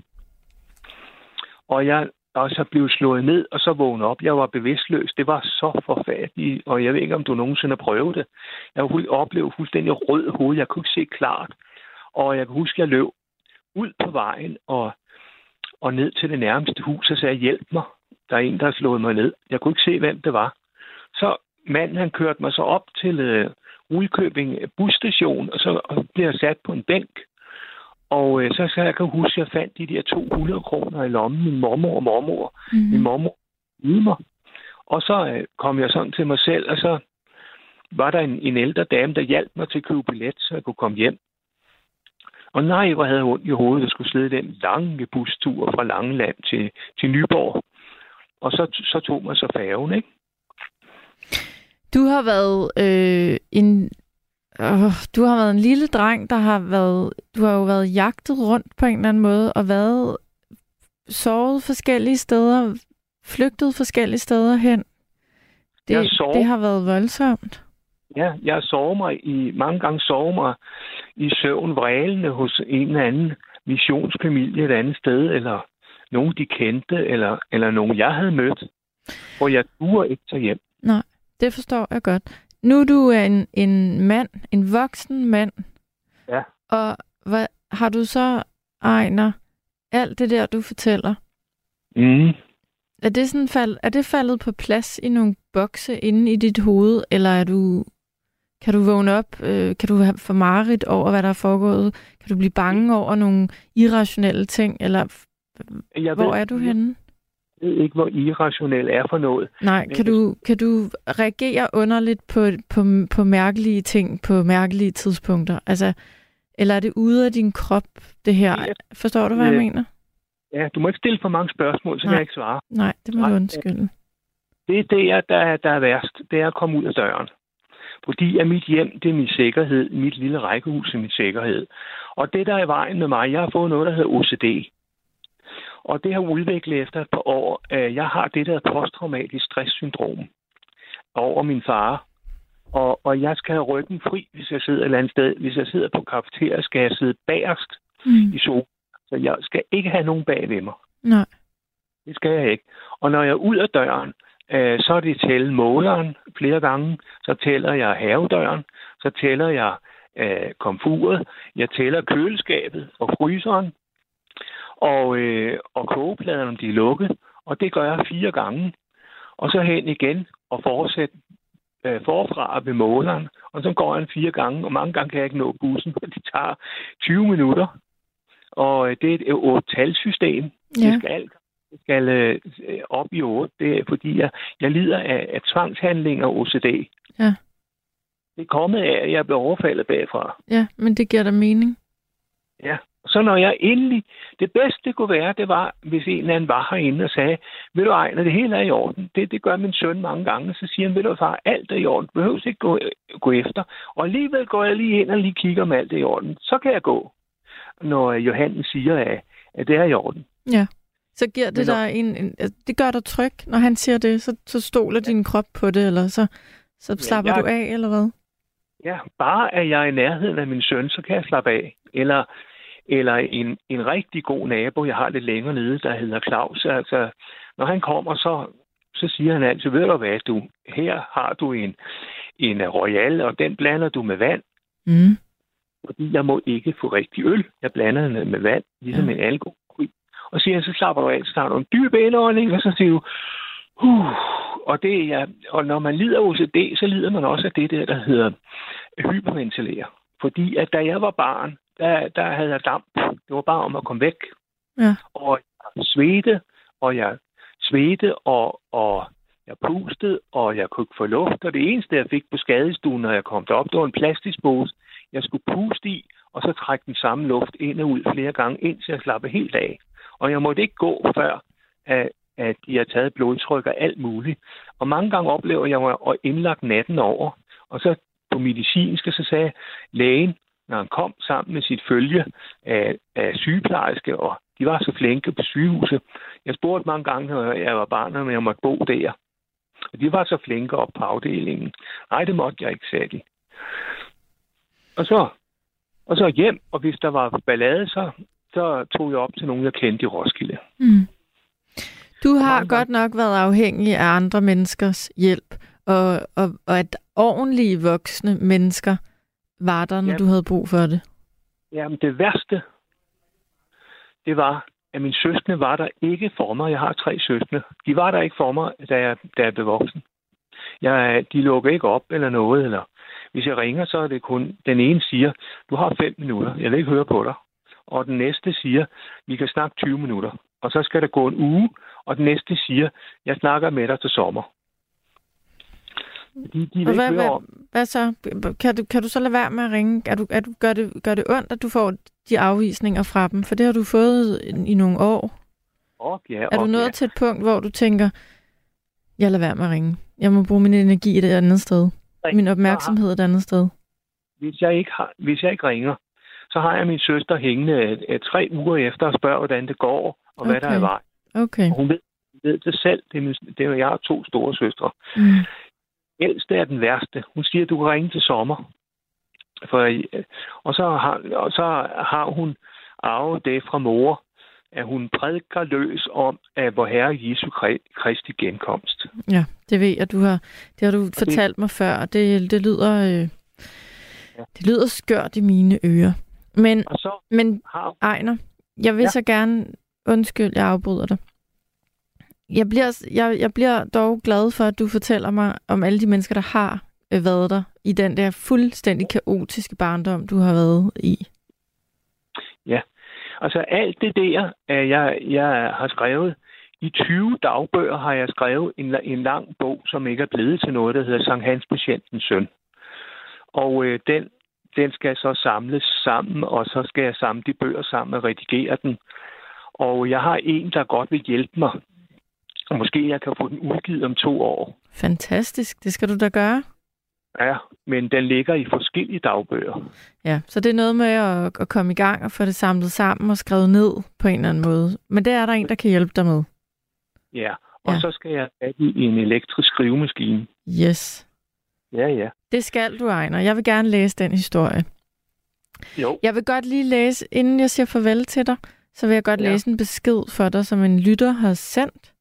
Jo. Øh, det er Flemming. Og Flemming, ja. han skriver, kære Ejner, du er et super, super godt menneske, og jeg holder meget af dig. tak. Det var sødt af Flemming at skrive det, synes jeg. Ja. Øhm, jeg, øh, jeg vil sige tak for i nat, Ejner. Du, du nåede at fortælle meget. Jo, Og øh, jeg har på fornemmelsen, at vi to vi ikke deler musiksmag. Men jeg vil alligevel sætte et musiknummer på, som, som jeg kommer til at tænke på, når vi to taler sammen. Jeg tror ikke, det er sådan din favoritkunstner. Han hedder Lenny Kravitz. Men jeg vil spille det alligevel, fordi jeg kommer til at tænke på dig, når jeg, når jeg hører det nummer. Fordi det er et nummer, der handler om, at man på en eller anden måde er afhængig af, at der er nogle mennesker, der griber en, og der er nogle engle omkring en. Og så Ejner, selvom du nok ikke kan lide Lenny Kravitz, så skal vi altså høre ham. Jamen, du er meget bedre, hvis du spiller gasolin. Jamen, jeg, ja, jeg ved godt, du kan lide gasolin, men du får det ikke. Og heller ikke knacks. Og heller ikke knæks, det får du heller ikke. Jeg har spillet det for dig en gang. I nat, Ja, der har. spiller jeg et nummer for dig, som jeg synes, ja. du skal lytte til, som handler om, at man er afhængig af alle de der engle, der griber en, når man har det af helvedes til. Må jeg godt sende en hilsen til øh, hende, der har Jernbanecaféen, Agnete, Det må du. inde på Vesterbro. Hun er et pragtfuld menneske. Vi Hun er håber, virkelig- at Agnete lytter med. Ja, hun har hjulpet mig så mange gange, og også Jette og Hanne. Agnete, Jette og Hanne. Ja, Jeg håber, Agnete, Jette og Hanne, de lytter- med i nat. og så mine to fantastiske veninder her på øh, Radio 4, det er Sonja og Amelia. Sonja og Emilia. Må ikke de lytter med? Det plejer de at gøre. Tak for det. Det var altså en fornøjelse at tale med dig, Ejner. Tak fordi du ringede i nat. Og nu skal du høre et nummer, som sikkert ikke er dig, men det er, det er sendt med kærlighed til dig og alle andre, der, der måtte kunne ja. lide det. Tak skal du have. Hej Ejner. Hej hej.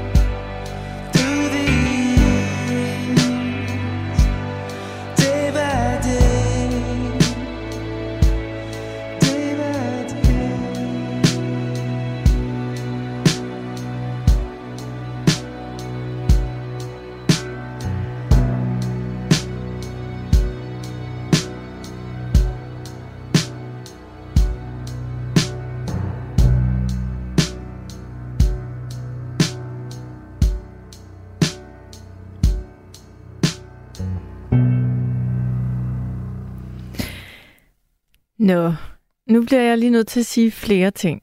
Og øh, måske skal jeg starte med at sige, at når jeg sidder herinde, så får jeg til nogle beskeder, hvor der er nogen, der skriver, Julie for helvede for, ja. Øh, du, det er altid sådan noget, øh, det er et følelsesnød med dig, og nej, det er det altså overhovedet ikke altid. Jeg har mange ikke-følelsesagtige emner, men i nat, der kan jeg også mærke, at jeg bliver lidt ramt, og det må man også gerne, øh, fordi at mens vi har hørt det her stykke musik, så skriver Mark på sms til mig, Kære Julie, jeg måtte fælde en tåre over Ejners skæbne. Sommetider er livet bare for hårdt. Knus, Mark. Det synes jeg var en, en, øh, en varm besked, som jeg håber, at Ejner han, øh, han hører lige nu. Og øh, så vil jeg bare sige, at det nummer, vi lige hørte, det var Lenny Kravitz, og det hedder Calling All Angels, og jeg har ladet mig fortælle, at i svære stunder, så, øh, så der er mennesker, der godt kan lide det her nummer. Jeg faldt over det øh, i forbindelse med, ja, faktisk Oscar-uddelingen, hvor de hyldede de mennesker, der ikke er her længere. Jeg synes, det var et meget, meget smukt, gammelt Lenny Kravitz nummer. Så ja, i nat, der handler det om, om, ja, det handler vel lige nu om engle. Altså dem, som, som hjælper os, når vi har brug for det. Øh, dem har vi nemlig øh, alle brug for i ny og næ. Nu er klokken 01.31. Vi har været i gang i halvanden time. I er mange, der ringer ind. Det sætter jeg pris på. Øhm, og nu har jeg en ny lytter igennem, og det er vist Kalle Erik. Ja, goddag. Goddag, Kalle Erik. Igen, jeg tror, vi har snakket sammen for et siden. Jeg kan ikke men- huske om hvad. Men det er længe siden, jeg har talt med dig. Jeg kan kende din stemme. Nej, det kan du. Ja, det kan jeg. Det, er- det, er- det jeg kan også kende din. Jeg hører dig jo tit. Ja. Nå, Og- men øh, det var det her med næstekærlighed, og jeg kom til at tænke på det her i forbindelse med det her med rulletrappen, der har været... Jeg har ikke selv set det, det der har været på de Nej. sociale medier Nej. derude af. Men øh, her, det var den øh, 30. november, Ja, hvor vi øh, pensionister, det er jo den store pengedag, eller det var den store pengedag. der kom der penge ind på nem konto. Ja, ja. Ja, ja, lige præcis. ja. Så øh, skulle jeg ud til en gammel veninde på Christianshavn, øh, drikke lidt rødvin og spise lidt god mad. Og så havde jeg jo penge, så gik jeg i Irma derude på Christianshavn, og så havde de en fantastisk rødvin, jeg har let efter i mange år. Den købte jeg så to flasker af. Jeg vil slet ikke sige, hvad den kostede, Nej, men den er stærk. Den Ja. er stærk. Det er sådan en Amarone-agtig en, der kommer fra Norditalien. man kan mærke den, når, den, når man skyller den ned. Ja, når den er oppe på 14 procent, så kan man godt mærke det, ikke? Jo, Samtidig med, at den er godt lagret og så videre, ikke? mm, det lyder Så, dejligt. men jeg, jeg skulle hjem her til Nordvest, derude fra Christianshavn, og jeg var cyklet derude på min Heino. Det er sådan en gammel tregears, meget let cykel, Ja, som ikke bliver lavet mere. Men den hedder Heino. Meget smuk for øvrigt. Mm. Øh, men øh, hul i det. Øh, jeg vil selvfølgelig ikke cykle hjem i en halvbrænder der. Nej, for Så du er jeg, en... stod, jeg stod på metroen der på Christianshavn tog, og så var det, jeg skulle skifte. Og det var inde på Kongens Nytorv, Ja, hvor jeg så skulle skifte for at komme med den der ud til øh, Nørrebro. Øh, ikke station. Dengang Rund- var der kun til runddelen. ja ikke? til runddelen. Og så fordi der var lang kø på elevatorerne, hvor man normalt tager cyklen med op, Ja, så blev jeg utålmodig. Jeg ville gerne hjem. ja. Og så tog jeg rulletrappen, og så kom jeg kun halvvejs op. Så ville Heinoen ikke mere. og så rullede jeg ned.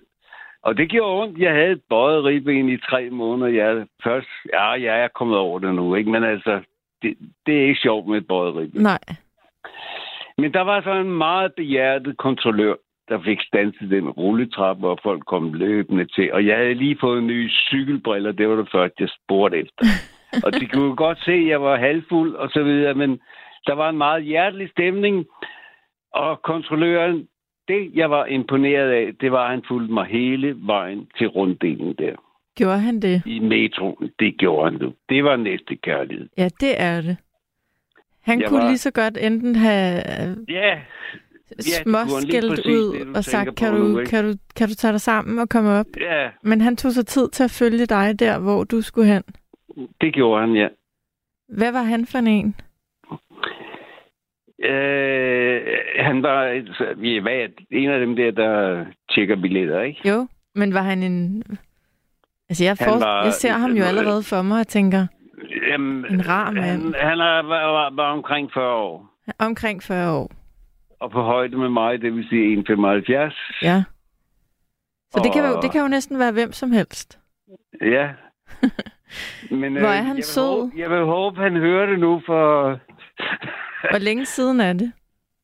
Jamen, det var der den 30. november. Ah, det var sidste år. 30. november.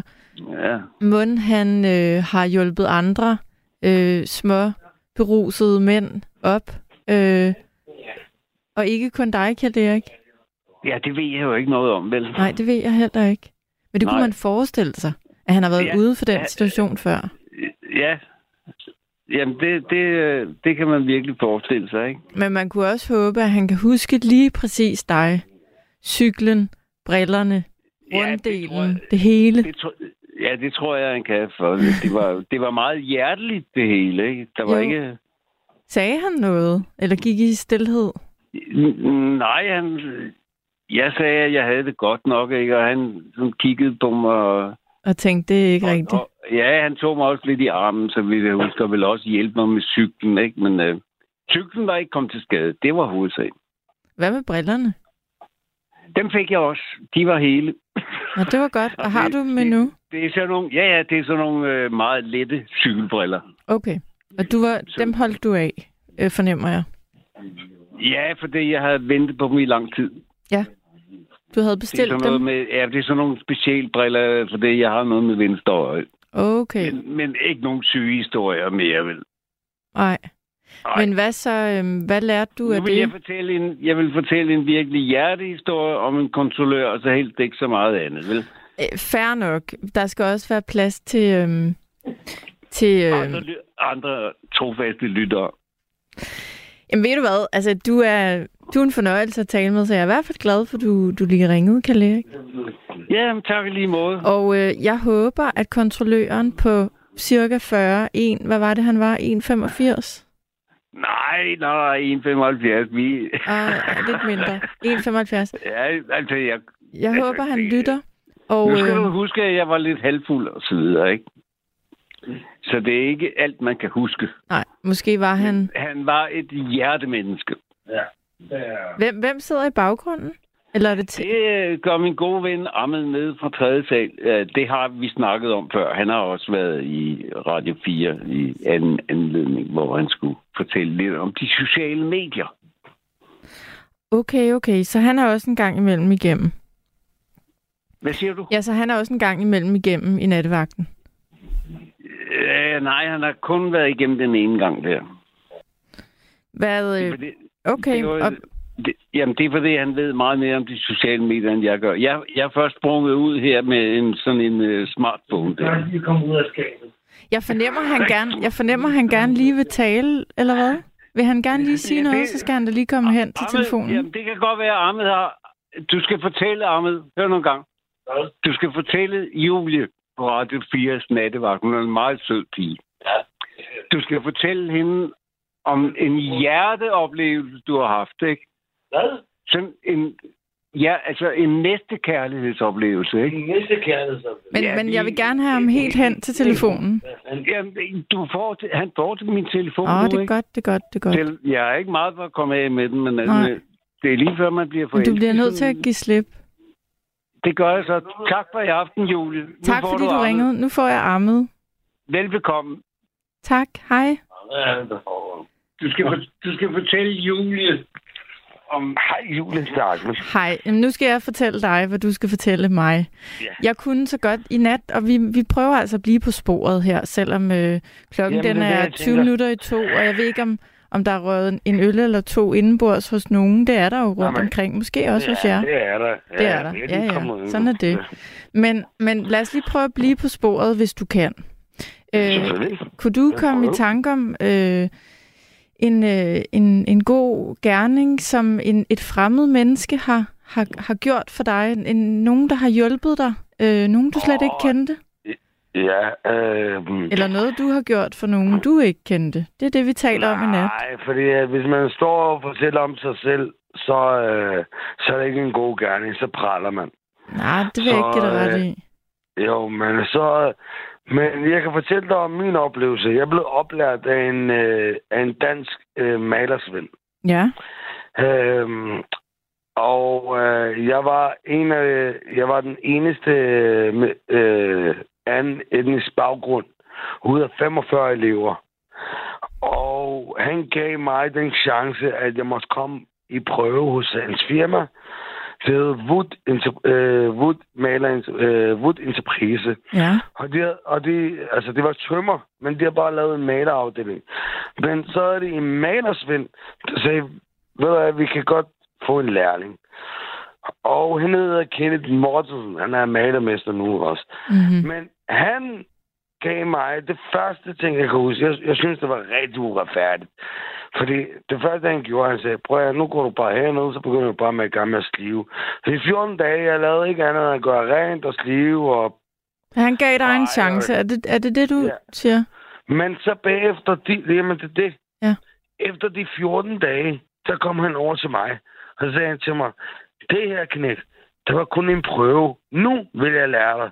Og nu er jeg en malersvend. Jeg, øh, jeg har været malersvend i 11 år, ikke? Okay. Jeg er formand for 15 øh, mennesker. Jeg fik en af de højeste svendebrev. Jeg fik 10 og 12 til svendeprøve med 10 med ros. Øh, og det eneste er, det er fordi, at der var en mand, der, der, der gav, gav dig en chance. chance. Ja. ja. Og, og som bare og kastede dig ud i det. Jamen, det er fordi, at men han, han, det var det, han sagde jo. Han sagde, grunden til, at jeg gjorde det her mod dig, det er for at se, om du kan holde det ud. Ja. Lige når han kunne se, at jeg kunne holde det ud. Jeg kan love dig for, at der var... Han, han fyrede malersvinden, fordi jeg var hurtigere end dem. Han havde, op, han havde oplært en lærling, der kunne være hurtigere end hans malersvind. Så derfor så begyndte han med at fyre den. Simpelthen. Fordi han, det eneste, hans kommentar var, grund til, at de skulle have den lyserøde sæd, det var, at han kunne ikke have en malerlærling, som er hurtigere end en malersvend. Okay, okay. Men, men, men pointen med historien er der i hvert fald, at, at, er, øh, at ham at sender du da oh, sikkert en kærlig tanke til af og til, at han gav dig en chance. Ja, ja. og øh, han, han er malersvend, øh, han er malermester nu, han har åbnet sit eget firma. Og så øh, hans datter, hun ville gerne være maler. Ja. Øh, og så kom hun over til ham og sagde, far, jeg vil gerne være maler. Så jeg sagde, jamen, det er fint nok, det gør du bare. Så spurgte hun, om hun må komme i lære hos sin far. Mm-hmm. Og faktisk, hun er stadig i lære endnu. Han gav hende ikke lov til det. Nej, okay, hvorfor? Nå, vi, vi mistede øh, vi mistede de glade drenge. og prøver lige at ringe op, for lige i hvert fald at sige ordentligt farvel. Og imens, der vil jeg lige læse en besked, som jeg synes er rigtig fint, så den skal nå at komme med i nat. Der er en lytter, der skriver til mig, en kørestolsbruger og hendes far skulle med samme bus som jeg. De havde ikke småpenge til at købe billet med. Jeg gav dem 100 kroner, og så kom de med. Næste dag stod der en smuk blomst og 100 kroner med et smukt brev ved min dør. Jeg kendte dem ikke, øhm, men de fandt mit hus. Det er da en, en rigtig fin fortælling og et godt eksempel på lige præcis det, vi taler om i nat og har talt om. De der små gerninger, vi gerne skulle gøre, for øh, også for dem, vi ikke kender. Og nu tror jeg, at vi har øh, øh, øh, festkomiteen, skulle jeg til at sige. Nej, de er ude igen. Nå, men jeg tror, at vi... Øh, Gabriel, jeg tror, vi, vi skal lige høre et stykke musik, og så ser vi, hvad der, hvad der kommer igennem.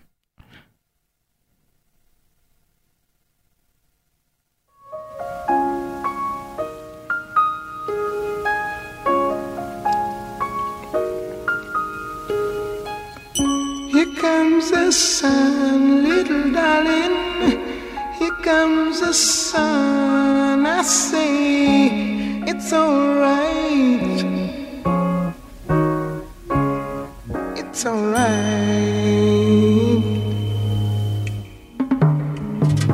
Here comes the sun, little darling. Here comes the sun. I say it's alright.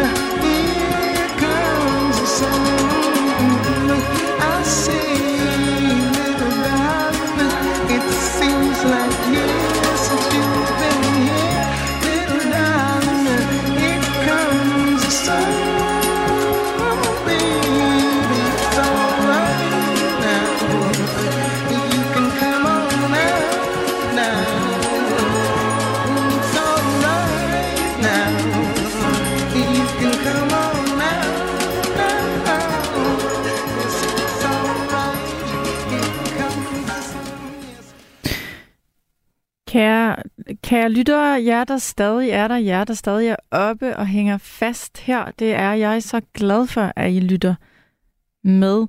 Øh, vi har lige sådan 12 minutter cirka igen. Øh, jeg vil godt lige læse en besked op, fordi jeg har, jeg har modtaget den et par gange i nat, så jeg synes, den skal, den skal læses op. Kære Julie, jeg er meget dårligt gående på grund af for lavt blodtryk i mine ben. Det giver nogle forfærdelige smerter, så jeg må stoppe op meget tit på mine gåture. Der kommer tit nogen, som jeg slet ikke kender, og spørger, om jeg er okay. Og det sætter jeg stor pris på. Kærlig hilsen, Molly. Molly, tusind tak for din besked. Så bliver jeg også nødt til lige at læse en besked for Flemming, fordi Flemming, jeg ser din besked. Jeg fik den også i går, sådan nogenlunde samme besked, tror jeg. Lad mig lige læse den højt. Øhm, kære Julie, i anledning af nattens emne, synes jeg, det kunne være meget relevant, at jeg spiller nummeret That's What Friends Are For på mit all.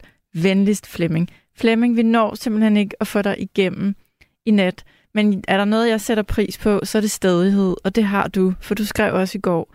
Og jeg sender dig i hvert fald en kærlig tanke, og jeg, jeg håber, vi får dig igennem næste gang, jeg sidder her. Nu er klokken 01.49, og jeg er så heldig, at jeg lige skal tale med Ricardo nu. Ja, det er jo ligesom at vinde i lotteriet, det kan man da godt sige. Nå, hej Ja, Julie. det føler jeg da også, Ricardo. Jeg, jeg tror kan, jeg først... kan høre, du har det, har det godt og en glad pige. Nu skal jeg tale hurtigt i dag, fordi... Du har fordi 11 når, minutter. Når Ejner, når Ejner og alle de andre skal fortælle deres historie for tiende gang, så bliver der jo ikke så meget tid. Det var, allo, det var et surt opstød. Nej, du skal høre. Nu er det dig, det Jeg handler er, om. jeg er ikke på nogen digitale dimser. Nej. Og jeg synes, det er nogle asociale remedier. Og for at ramme nogenlunde øh, det emne, du har talt om, så, så mener jeg helt bestemt til en gammel røvhul, som jeg er, Mm-hmm. at verden har ændret sig, så vi er blevet nogle... Øh, ja, du ved for eksempel, hvordan øh, mange bilister opfører sig, når de, når de er lukket ind i den der metalkasse. Ja, det gør Så jeg. sidder de og, så sidder de og råber, hold kæft, en kraftidiot, og Ja.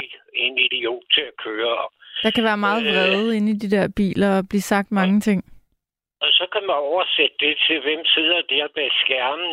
Jamen, det er samme type mennesker, fordi vi bliver ændret, og det ved man.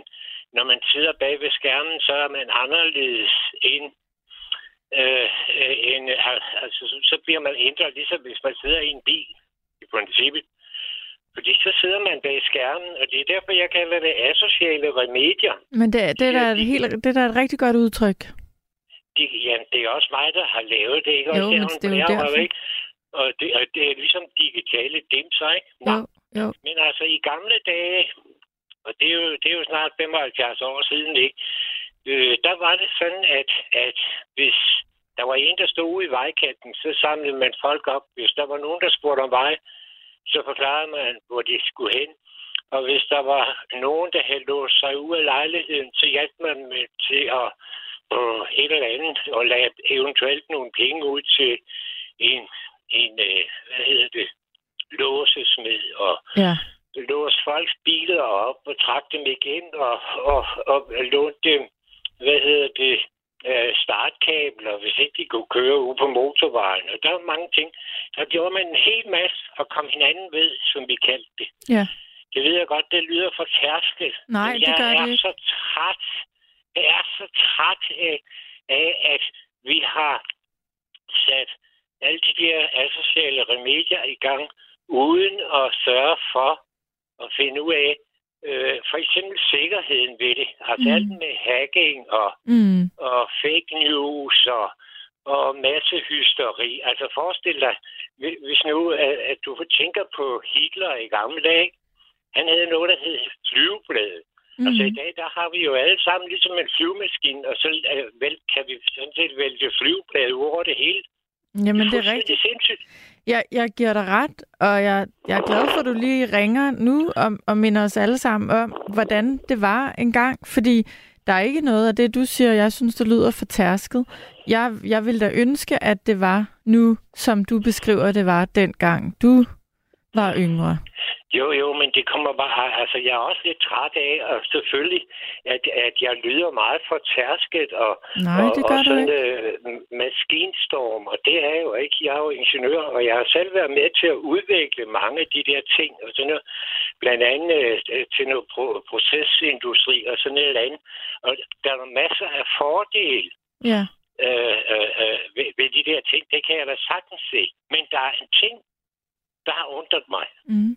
De sidste år, der har man snakket om, du kan se, hvordan det går i Frankrig, at vi skal arbejde længere, vi skal arbejde længere, vi skal arbejde længere. Det var dog mærkeligt. Jeg kan huske, øh, at fra før folk de havde majtærsker, bunden han havde majtærsker, der gik vel 100 mand med en læ.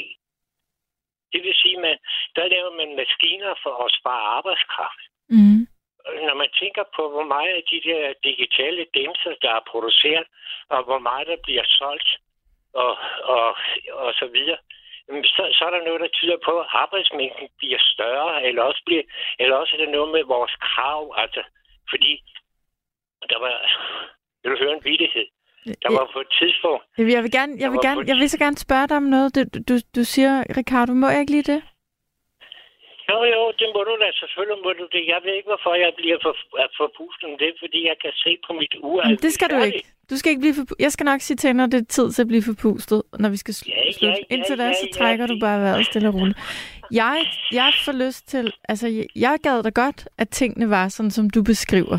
Det var en gang, hvor man var bedre til at hjælpe hinanden. Hvor der var tid til at, at ja, øh, være bare der. Det, bare det med at spørge om vej.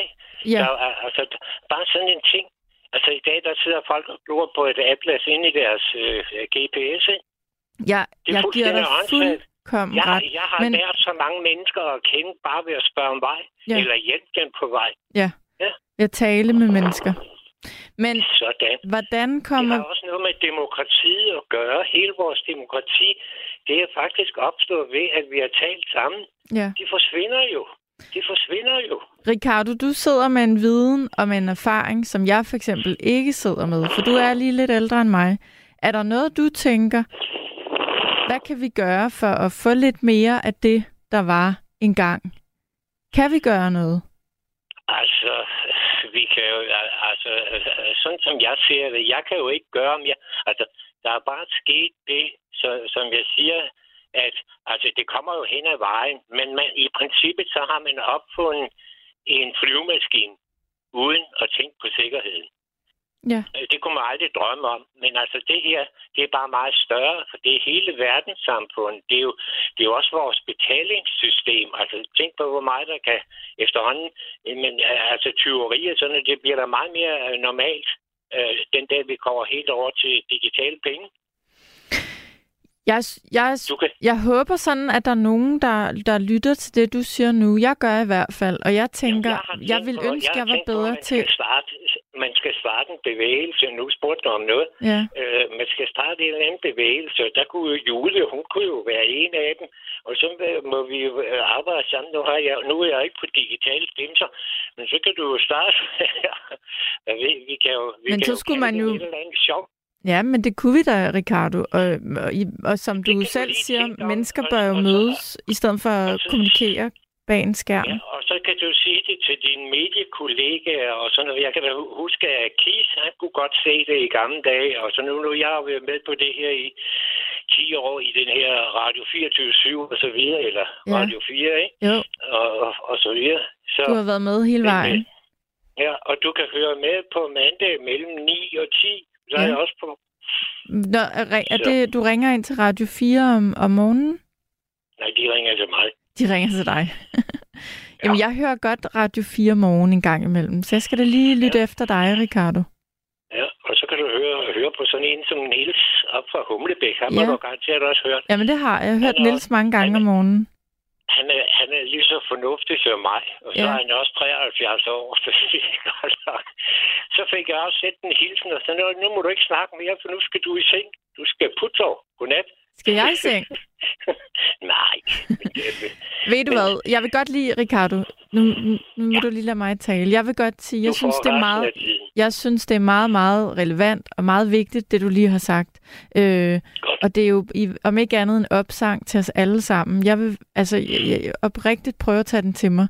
Jeg sidder og bliver irriteret over, hvor meget jeg kigger på skærme og på min telefon. Så jeg er faktisk rigtig oprigtigt glad for, at du lige siger det. Og det tænker jeg også, der er en eller to eller tre derude, der også tænker. Så det er meget, meget relevant indspark, du lige kommer med her til sidst. Så tak jeg for lige, det. Så, øh, hvis jeg lige må runde meget hurtigt af. Det må du. Det der, det, der er foregået med uh, splittelsen i det amerikanske befolkning, det ville heller ikke kunne foregå med mindre, at vi havde digitale dinser. Ja, godnat. Så kan vi se, hvordan det kører. Jamen, tak for, øh, for, tak for det Tænk hele, det. Ricardo. Tænk Og det, tak for... Julie, for Jamen, du- jeg tænker, jeg tænker, er- jeg tænker.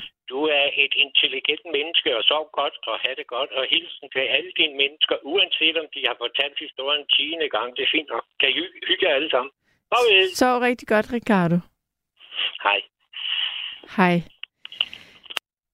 Yes, jeg øh, tænkte, må vi kan komme igennem en nat, hvor der er nogen, der har lyst til at ringe og fortælle om øh, de her ting, de bitte små ting, mennesker vi ikke kender, gør øh, for os, og som vi gerne skulle gøre for andre. Det kunne vi faktisk. Der er rigtig mange, der ringede, og det må være et, en, øh, et bevis på, at, at der er de gode øh, små fortællinger derude. Vi, vi kan stadig finde ud af at hjælpe hinanden, men vi kan vel også blive bedre. Øhm, tak for en, synes jeg, rigtig dejlig nat. Øh, tak til Jørgen, Ejner, Per, Kjell Erik, Ricardo, og vi havde da også lige ammet med øh, for en kort bemærkning. Jeg har siddet i studiet i nat med Gabriel. Det er altid hyggeligt. Og øhm, nu skal vi hjem og sove. Jeg vil sige mange, mange tak til alle jer, der lyttede. I morgen tror jeg, det er Sanne, der har vagten, hvis ikke jeg husker helt galt. Kan I sove rigtig godt? Alle sammen.